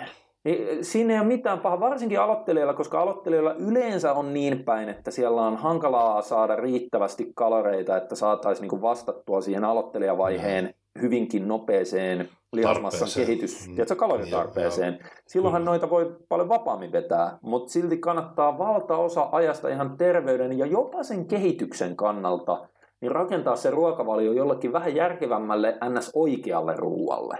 Kyllä. Että et, et tuollaiset niinku cheattipaskat sun muut, niin niille on paikkansa. Ne on mun mielestä ihan ehdottomasti hyvä olla siellä vaikka niinku yksi ateria tai kaksi ateriaa viikossa. Niin, kun sitä miettii, jos sitä perjantai, lauantai, sunnuntai valtaisa kaloreista tulee paskaruuasta, niin se on, niin se on jumalauta yli 40 pinnaa. Viikosta. Niin kuin viikosta. Joo. Niin se alkaa olla jo ihan kohtuun määrä aikaa vietetty semmoisella alueella, missä ei ihmisen ei, ei, niin kuin niinku se, se ei tee millään tavalla enää hyvää siinä vaiheessa. Ei. ei. ei. Fishillä oli vielä, että aloittelija varmaan haluaa sekä enemmän lihasta että kiristyä. Miten nuo ristiriitaiset tavoitteet saadaan toteutettua, niin tästähän me ollaan aina niin kuin saarnattu ja paasattu, että näin ensinnäkään... Ei kannata toteuttaa samaan ei, aikaan. koska niitä. se ei ole koskaan optimaalista, vaikka just äsken mainittiin, että aloittelija, totaali aloittelija on se niin kuin yksi esimerkki muistaakseni kolmesta tai neljästä erikoiskeissistä. Niin, missä se on, mahdollista, se on mahdollista, mutta se ei tarkoita, että se on niin kuin se ei järkevä valinta. Ei, niin. ei. Oletetaan, että tähän helppo vasta ehkä tälleen, että jos meillä on Meillä on tota, noin kaksi täysin samanlaista tyyppiä samalla tavoitteella, samanlaisella genetiikalla ja annetaan aikaa kuusi kuukautta. Mm. Molemmat haluaa tiputtaa rasvaprosenttia, että ne on kuuden kuukauden päästä rasvattomampia ja pikkasen lihaksikkaampia. Mm. Toinen tekee kuusi kuukautta molempia, tai yrittää tehdä molempia samaan aikaan, Jep. Ja toinen periodisoi ne kaksi asiaa kahteen eri jaksoon. Eli se on vaikka neljä mm. kuukautta silleen maltilla plussaa, että koko ajan niin kuin yrittää kasvattaa lihasta ja sit ot, ottaa vähän rasvaa samaan aikaan, niin kuin pikkasen kylkiäisenä, ja sitten se ottaa kaksi kuukautta selkeää diettiä, milloin se unohtaa lihasmassan kasvatuksen, se vaan ylläpitää sitä. Niin on hyvin todennäköistä, että kuusi kuukautta kun on mennyt, niin tämä kyseinen kaveri, joka Utti äsken mainitsi, on pikkasen lihaksikkaampi ja pikkasen rasvattomampi Jep. kuin se toinen. Koska noin kaksi asiaa, lihaskudoksen anabolia ja rasvakudoksen katabolia, niin ne on keholle hyvinkin ristiriitaisia mm. ö, prosesseja, niin kuin sellaisia, että, että keho pyrkii olemaan samanaikaisesti niin kuin kokonaisvaltaisesti anabolinen, että sekä lihasmassa että rasvamassa kasvaa. Tai kokonaisvaltaisesti katabolinen, että rasvamassa ja lihasmassa pienenee.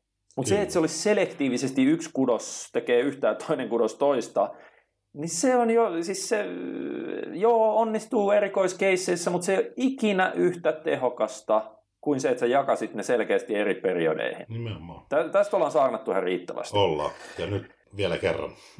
Täällä oli vielä sitten Fishillä oli mun mielestä ihan hyvä kysymys tästä lepoon liittyen, että mistä tietää milloin pitää lepopäivä? Ja ehkä sitä ei mun mielestä edes tarvii sen erikseen tietää, vaan sä lähdet mm. siitä oletuksesta, että sulla pitäisi sun ohjelmassa olla mielellä. Mä, mä sanoisin, että kaksi lepopäivää viikossa. Näin. Siis, siis ei, ole mitään, ei ole mitään syytä, varsinkaan aloittelijalle, että no, mä treenaan seitsemän päivää viikossa, koska John Meadowsin pari valmennettavaa tekee niin. Joku IFBB Pro kisadietin lopulla tai jotain. Ei, ei siis ei mitään syytä. Sä saat niin ehdottomasti maksimaalisen kehityksen aikaan sillä, että sä treenaat vaikka neljä tai viisi päivää viikossa. Ja mun mielestä aloittelee edes tarvitse tehdä sitä.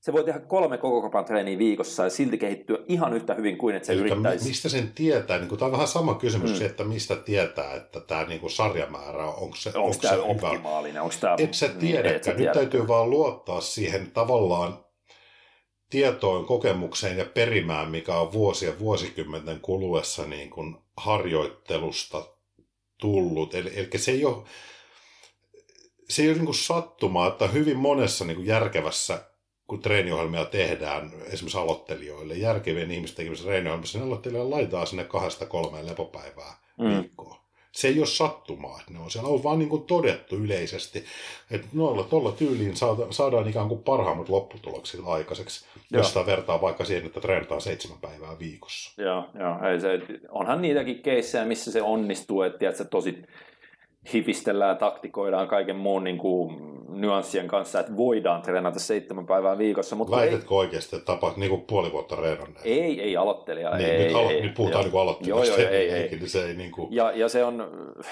edelleenkin silleen, että sä pystyt niin sellaisen käytännössä optimaalisen kehityksen saamaan aloittelijalle aikaan kolmella treenipäivällä viikossa, että miksi Kyllä. helvetissä siellä pitäisi yrittää jotain viittä tai kuutta Kunhan ne kolme reenipäivää ei ole niin kuin selkä, hauissa penkki. niin nimenomaan.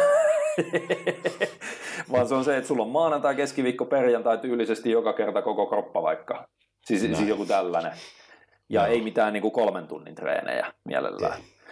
Ja sen voi sanoa tuosta, että mistä tietää, milloin on pakko pitää lepopäivää. Että et jos sulla on mennyt vähän pieleen sen, että sä oot liikaa innostunut, että no Mulla lukee tässä Riptone ja Kilgore ohjelmassa, että mä teen kolme päivää viikossa koko kropan, mutta mä oon niin kova jätkä, mä haluan kehittyä tuplan nopeudella, että mä teen kuusi päivää viikossa koko kropan. No, tiedätkö, kun, kun näitäkin on, mä, mä oon itsekin syyllistynyt tähän mm-hmm. silloin joskus 14-vuotiaana. Koska mä treenasin, mä treenasin joka päivä, kuusi päivää viikossa, kolme tuntia, ja mä kävin kaikki salilaitteet läpi, mitä mä tiesin. Kaikki penkit ja kyykyt ja askelkyykyt tuollaista. Sitten mä rupesin kiertää sitä salia, se oli Kontulan pommari, missä on... Niin kuin... Hei, mä sain tuosta ideaa mun seuraavaa treeniohjelmaa. Okei. Okay. Mitä jos olisikin semmoinen kaksijakoisen, tästä on toteuttaisi sen silleen, että kun yläkroppapäivä teki aina kaikissa salin yläkroppan laitteissa yhden sarjan, ja sitten kun alakroppapäivä niin tekisi kaikissa salin alakroppalaitteissa yhden kovan sarjan. Se, lippuu, se kiva? Se voisi olla mielenkiintoinen, joo. Se, niin. se on helvetinmoinen sekamelska. Se, sitten siinä on se ongelma vaan, että, että jos sä et saa tehdä kuin yhden työsarjan, niin yleensä se mm. eka työsarja jossain liikkeessä ei ole vielä se paras työsarja.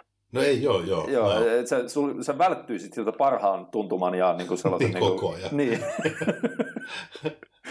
Mutta anyway, niin, niin jo, jos menee hölmöilemään huomaamatta on siihen suuntaan, että, että oikeasti alkaa ylirasitusta tulla, niin ylirasituksen merkkejä, nämä sä pystyt googlettaa niin kuin netistä hyvin nopeasti. Mutta käydään no, nopeasti Niin. läpi. Niin silloin se alkaa mennä niin päin, että, että esimerkiksi treenimotivaatio, se, se sellainen helvetillinen, varsinkin aloittelijana into, että Into tänään mennä salille. Niin, Mm. niin se alkaa niin kuin vähän heikentyä, tai se alkaa jossain kohtaa vähän kuvottaa se ajatus siitä, siitä Joo. niin kuin salille menemisestä. Sitten sun voimatasot laskee. Sä et ole palautunut mm. edellisestä treenistä, se on ihan selkeä, sun pumpit huononee, sulla alkaa ehkä kolottaa paikkoja, mitä ei normaalisti Semmoinen kolottaisi. ylirasittunut olo, että ei mm. ole vaan hyvä, on vähän raskas olla koko ajan. Joo, niin kuin. joo.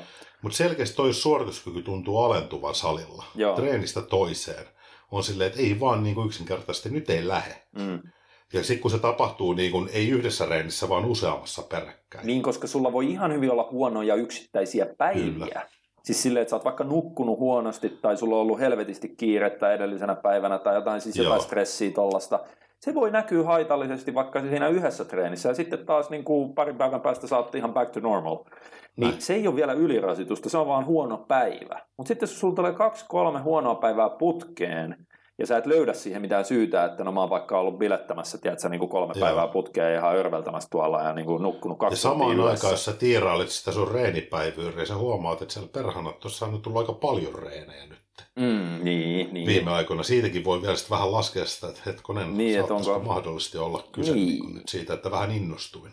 Niin, niin silloin todennäköisemmin kuin se, että no niin nyt pitää selkeästi tiedätkö, entistäkin kovempaa treenata, että, että saadaan takaisin nämä niin kuin vanhat tulokset, mitkä on jo Joo. lähtenyt laskusuuntaan. Ei, vaan silloin kannattaa mieluummin miettiä, että pidänkö mä jonkun kevennyksen tai pari lepopäivää tai jotain. Et se No. on niin kuin ihan ehdottomasti siihen kohtaan perusteltu veto. Otetaanko vielä yksi kyssäri? Mielestä- Kato, meillä ei ole jäljellä tässä kuin... öö, No täällä olisi kolme kysymystä periaatteessa, mutta yksi näistä on käsitelty. Joo. Eli okei, täällä on Mennään. Aloittelijan Mennään läpi. progressiotreeni-liikkeissä on periaatteessa käsitelty. No sen voi silleen, että aloittelijan, ja mun mielestä alle, sanoisiko kolme-neljä vuotta treenaneen, ei kannata miettiä melkein mitään muuta progression alalajia kuin sarjapainoja, siis pidemmän päälle. Just näin. Eli hyvällä tekniikalla niissä isoissa perusliikkeissä, jotka kattaa tasapuolisesti koko kropan, Niin. Kun sä vielä siitä lineaarista sarjapainoprogressiosta, niin. niin se, on, se käytännössä se toimii sillä lailla, että otetaan vaikka joku, joku selkäliike, että saatat vaikka siihen ylätaljan. mm, Ja sit sä pikkuhiljaa nostat sinä painoa. Aina tuntuu, että sä pystyt lisäämään, pysyt sillä toista alueella, mikä sun ohjelmassa on. Taas tulee seuraava reeni. sanotaan vaikka, että sun lukee siellä, että 8-12 toistoa ylätalja. 2-12. Sitten sä teet sarjan siihen, okei, meni aika hyvin. Sitten sä teet seuraavassa reenissä sama sarja, tuleekin 13-14. Mm, Kun tuntuu, että vaan tulee, no okei, sitten tiedät seuraavaan reeniin nostat painoa, sitten päästään takaisin siihen toistoalueelle. mm. Sitten taas tuntuu, että se lähtee keulimaan, että hitto, näistähän mennään, tuli, ikään kuin sieltä tulisi yksi taas. Sitten taas lisätään sitä painoa. Ja sitten kun toi polku on käyty läpi, eli tuntuu, että nyt ei ole enää hetkeen pystynyt lisäämään painoa, on mennyt viikkoja tarpeeksi pitkä aika. Vaihdat esimerkiksi liikettä ja aloitat sama homma uudestaan. Tai toinen vaihtoehto, että mennään lineaarisesta sarjapainoprogressiosta, mikä tarkoittaa käytännössä sitä, että sä niin kuin joka kerta, kun sä teet sen saman liikkeen, niin sä pystyt lisää painoa. Painoa, näin. Niin sä voit mennä hitaampaan sarjapainoprogressioon, niin kuin vaikka tuplaprogressioon. Ja se No on joo. käytännössä esimerkki siitä, on sellainen, että jos sulla on vaikka, teet ekalla kerralla vaikka 60 ylätaljaa, niin se, sulla tulee vain kolme kasia. No sitten mm. sä työstät niitä vaikka kaksi treeniä, että se menee seuraavalla kerralla kolme kertaa yhdeksän, sitten seuraavalla kolme kertaa kymmenen. Ja sitten kun tulee kolme kertaa kymmenen, niin sitten sä katsot, hei, nyt mä voin lisätä vaikka tuohon kuuteen viiteen. näin. Ja sitten se putoo taas, tiedätkö, kun siihen tuli nousu sarjapainoihin, Mm. niin se putoo taas kolmeen kasiin, ja sitten tälleen mm, haitaria vedetään siellä. näin. Niin toi on niinku tuplaprogressio. Oh. Ja niin tässä edelleen. niin kuin ihan, ihan, että sen ei kannata liian hienostella. Ee, Tai liian, liian hienoja systeemejä alkaa tuossa vaiheessa käyttää. Että, että, että niin kuin joku tämän tyylinen hyvin suoraviivainen niin kuin eteenpäin menevä tekijä pitäisi sieltä löytyä siitä harjoittelusta. Että siihen niin kuin puhuttiin, että aloittelijalle ne on niin täysin mahdollisia. Että sä voit hyvin pitkäänkin pystyä jatkaa ihan sitä suoraviivasta painoprogressiota ylöspäin. Joo, joo. Siis monta vuotta pa- parhaimmillaan. Joo. Öö, sitten olisi pari kyssäriä. Nämä ehkä on vähän laajempia aiheita, saa nähdä. Eli salietiketti. Kannattaako tota nyt tässä Hyvä ottaa? kysymys. Siis silleen, kun siihen liittyy niin monta asiaa. Että, ja se, itse Mun nykyisin, on hyvä kysymys. siis nykyisin itse asiassa tuntuu olevan niin päin, että salietiketti alkaa olla vähän perseellään, koska on niin paljon kuntosaleja verrattuna siihen, mitä niitä oli 20 vuotta sitten. Ja mm. se on niin koko kansan hommaa, että kun aloittelijat menee salille, niin ne ei oikein kunnioita mun mielestä sitä niin kuin... Se oli eri asia 20 vuotta sitten, Tai sitten ne ei vaan tiedä. niin, no se siis jompi kumpi. Eli, eli eri asia 20 vuotta sitten, kun ei ollut kauheasti saleja vielä 90-luvun lopulla. Siis silleen nykyiseen verrattuna. Ja, Ja ne oli vähän sellaisia niin pikkasen pelottavia paikkoja, varsinkin nykypäivään verrattuna, kun on kaikki maailman ketjut ja eliksiät ja, ja mitkä lieneekään, Fitness 24-7 ja tollaset. Ja se on koko kansan niin kuin sellaista liikuntaharrastusta. Mutta silloin vielä parikymmentä vuotta sitten, niin se oli enemmän sellainen, ne oli niitä isojen mörköjen, tiedätkö, niin kuin kellarisaleja ja tällaisia. Ja sitten kun sä meet sinne, niin sulle tuli automaattisesti vähän sellainen kunnioitus sitä paikkaa ja sen toimintatapoja kohtaan. Ja sä Mm. seurasit silloin, kyllä mä muistan, kun mä itse menin esimerkiksi sinne Kontulan pommariin vuonna 1997, niin kyllä siellä, kun siellä oli isoja voimanostajia ja jotain bodareita ja kaikki muut oli isompia ja vahvempia kuin minä ja tolleen, mä olin ihan nyypiönä siellä, niin kyllä mä aika tarkkaan seurasin, miten ne muut siellä tekee ja yritin vähän sitten, niin kuin, että mä en rupea ainakaan sooloilemaan liikaa siellä. Että kyllä mä laitoin painot takaisin telineisiin ja niin edelleen tolleen oman sarjan jälkeen, et en jättänyt jotain prässiä täyteen levyjä. No ei nyt olisi edes ollut täynnä levyjä, mutta siis silleen. Ja tota, en varannut mitään viittä laitetta samaan aikaan tai jotain tällaista. Et, et, se salietiketti on mun mielestä vähän silti, että ei pelkästään aloittelijoiden osalta, vaan jopa suoraan sanottuna tänä päivänä voi olla jopa vähän pidempääkin treenanneiden osalta, että se on vähän sellainen kadonnut luonnonvara tai Ehkä sellainen. niin kuin muutama semmoinen perusjuttu on hyvä, kun menee salille, mitä olisi syytä omaksua niin kuin jokaisen. Että Mm. ensimmäinen on varmaan sellainen yleinen kohteliaisuus, että, että kun sinne mennään, niin aina niin kuin siistitään omat jälkensä. Eli Mm. se, mitä otat, niin sit laitat sen myöskin takaisin ja mielellään samaan paikkaan. Mm. Olettaen, että se on lähtökohtaisesti ollut oikeassa paikassa. On se sitten taljakahva tai kuminauha tai käsipaino tai levypaino. Joo. Niin, niin palautat ne paikalleen. Ja, ja se on niin kuin sille edesauttaa se salin niin kuin, tavallaan siisteiden ylläpito ihan hirveän paljon, kun ei henkilökunta ole sitä varten, että ne siivoo toisten jälkiä. Ei se Niinpä. on niiden tehtävä olla siellä, vaan jokainen reenaa itse vastaa niistä omien jälkiensä siivoamisesta. Sitten varmaan toinen on semmoinen niin kuin solidaarisuus muita reenaajia kohtaan, että et va, varsinkin jos salilla ollaan ruuhka-aikaan, niin sitten jaetaan ne laitteet. Mm-hmm. Et, et niin kun, et jos, jos toinen tulee kysymään siihen, että voiko tässä tehdä välissä, niin vastaat, että kyllä voi, mutta toki sä voit vastaa sille, että mennään sitten niin mun rytmin mukaan.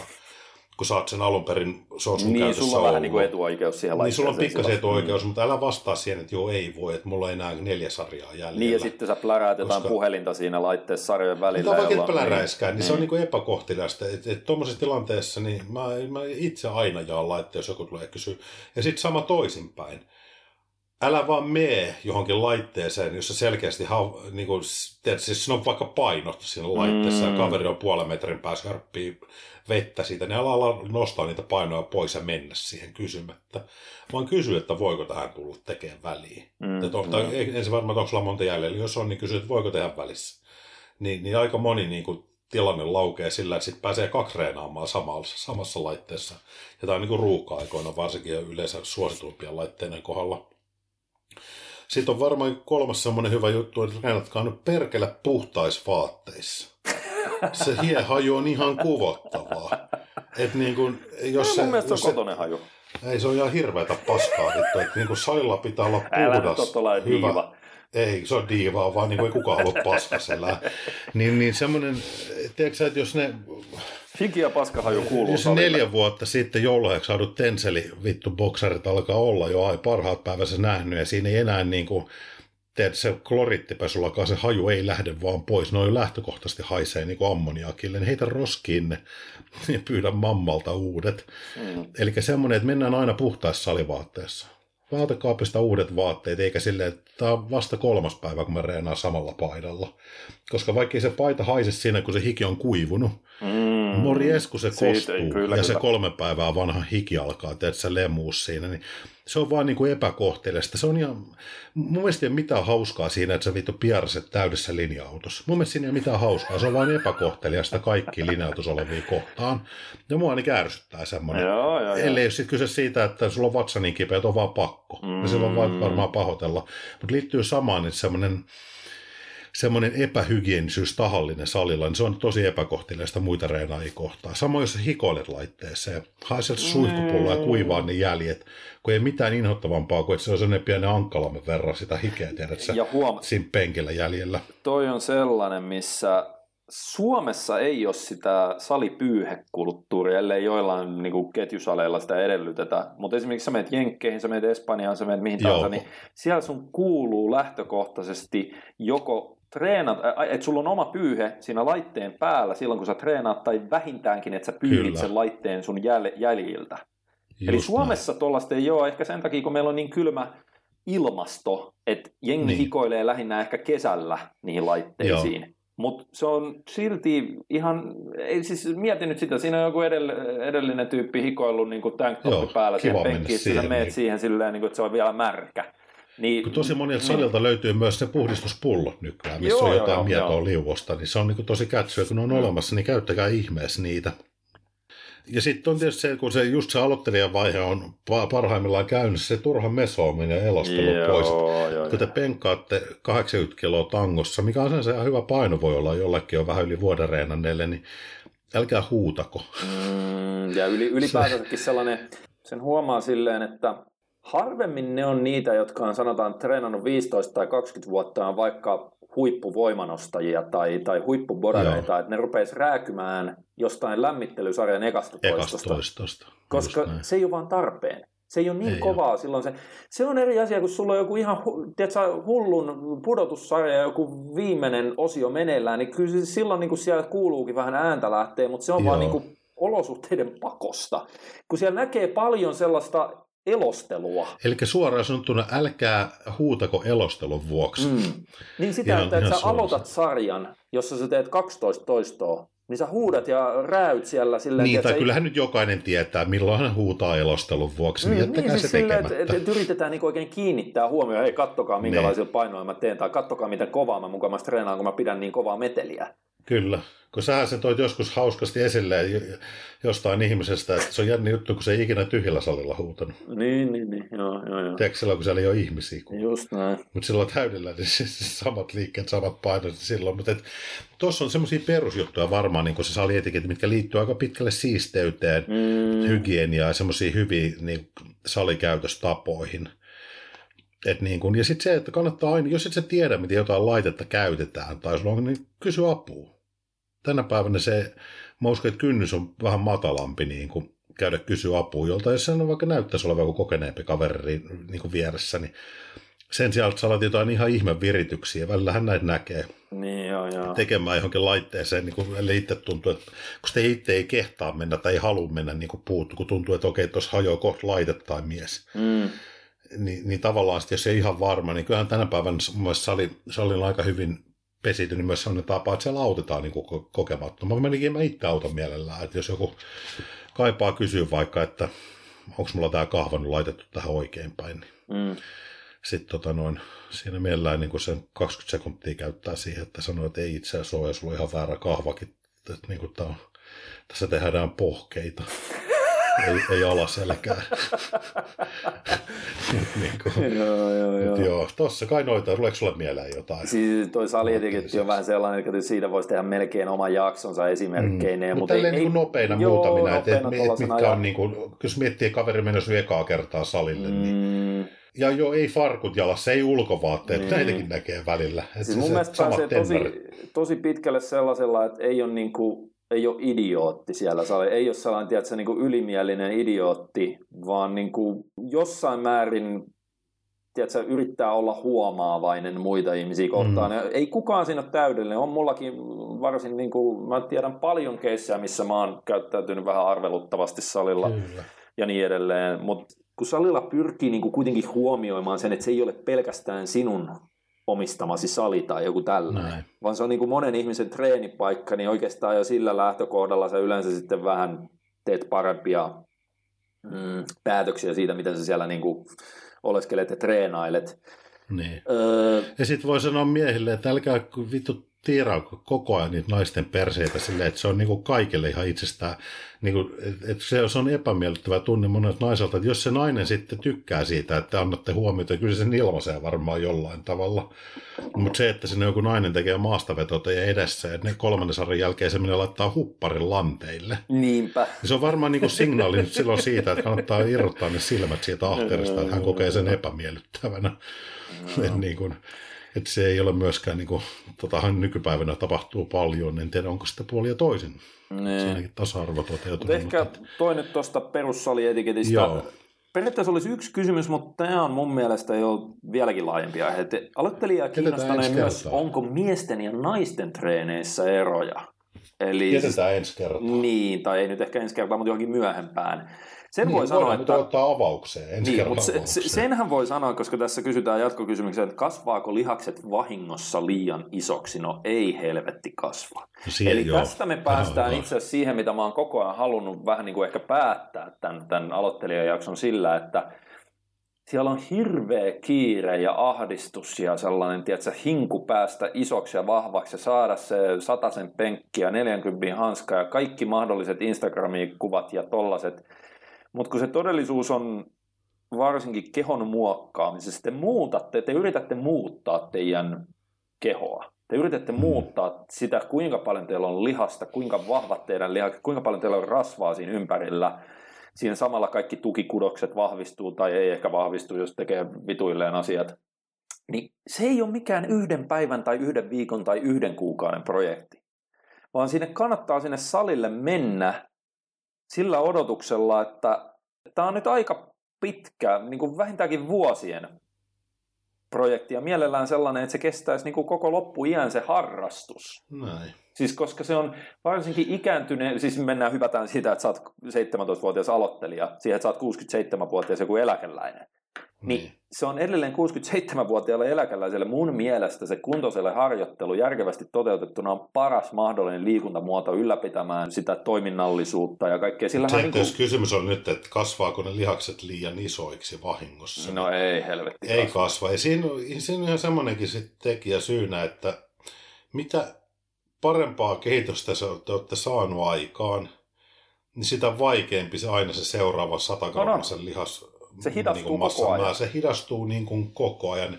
Eli olkaa iloisia, jos aluksi tuntuu siltä, että herranjestas, tässähän kasvaa, että eikä mulle vaan kehity liian isoja etureisiä, no ei kehity. Ei, ei. Muutama vuosi, kun mennään eteenpäin, se, että miksi ei enää tapahtunut vuoteen mitään. Just näin. Ja, ja toi on se todellisuus sitten, niin kun, kun aikaa menee eteenpäin ja, ja treenejä on niin kuin lukuisia taustalla, että niin kuin se on vaan muisto se aika, milloin milloin silminnähtävää kehitystä pystyy saamaan Siis sitä viikossa tulee koko, tai kuukausissa. Joo, että se aloittelijavaihe on niin hieno silleen, mutta sitä ei ehkä niin moni ei osaa nauttia siitä, kun niillä on mm. vaan sellainen fiilis, että no mä en vieläkään näytä, tiedätkö, tuolta, no just Simeon Pandalta tai joltain Persestaralta mm. Instagramissa, että mä oon ihan niin kuin paska tai jotain, että mi, miksi, millä mä kehittyisin nopeammin, kun todellisuus on se, että sä todennäköisesti oot just nyt aloittelijana kehittymässä niin nopeasti, kun sä ikinä tulet kehittymään, ja myöhemmin se vaan hidastuu se homma. Kyllä.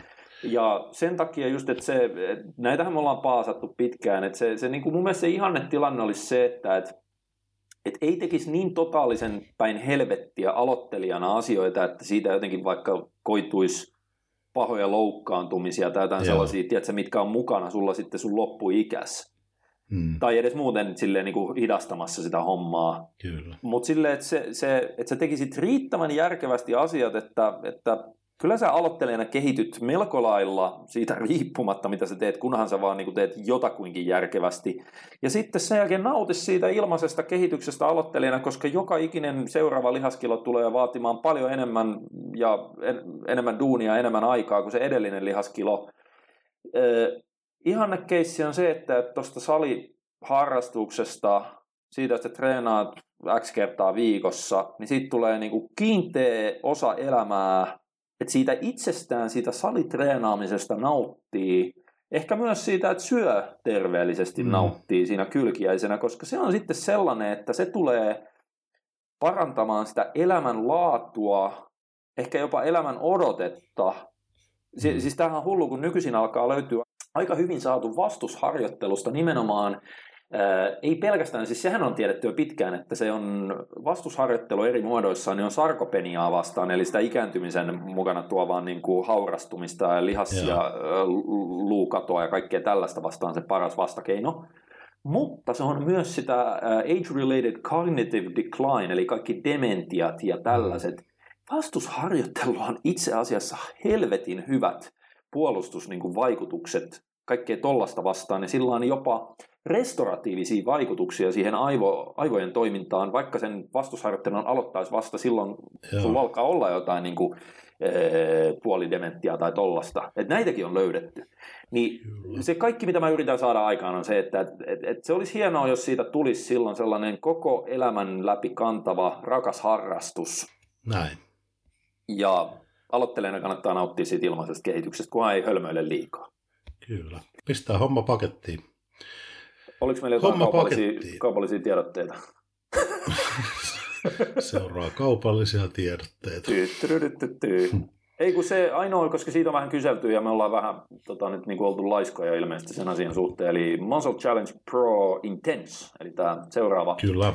Nettivalmennus, missä teemana on erikoistekniikoiden... Tämä laiskoahan oi- me ei olla oltu. Sitä on rakennettu tässä, kun Iisakin Siis sehän on kaikki, ja- ja joo, on siis niinku- me ollaan matskut kuvattu ja ohjelmat tehty ja kaikki Joo. niin edelleen, mutta sitten niin kuin, kun nyt tämän kuitenkin pitäisi olla jossain määrin myös kaupallinen tällainen palvelu, Ei ole onkin. Niin, niin, tota, niin sitten ö, se nyt vaan on vähän sellainen yleinen fakta, että ihmiset kovin huonosti lähtee esimerkiksi uuden vuoden ja joululomien yli kestävään valmennukseen, niin sitten me jouduttiin tekemään tällainen päätös, että se aloitetaan toi seuraava Muscle Challenge Pro vasta tammikuun alussa. Joo, eli se launch on heti vuoden alkuun ja ohjelma tulee myyntiin, ennakkomyyntiin hetken kuluttua. Eli jos haluatte ennakkoon sit ostaa, kun se tulee, niin kannattaa. Siinä on tietty porkkana. Siinä on tietty joo, Porkkana sitten. joo mutta se, se oli, olikohan toi nyt riittävä kaupallinen tiedot? Kyllä, näitä tulee lisääkin. Joo, joo, joo. Siihen jäänyt. Mutta hyvä, hei, laitetaan tämä aloittelija, aloittelijoille suunnattu informatiivinen podcasti pakettiin tätä myötä ja ensi kerran palataan uusien aiheiden tiimoilta linjoille. Eikö näin? Oliko sulla jotain, mitä sä olisit halunnut vielä sanoa? Sä oot sanonut taas aika paljon, mutta lähinnä Niin, asia. mä, mä veikkaan, että mä oon puhunut kaksi ajasta joka tapauksessa. Hyvä, ei mitään. Ensi kertaan takko adieu, me vaikenemme toistaiseksi.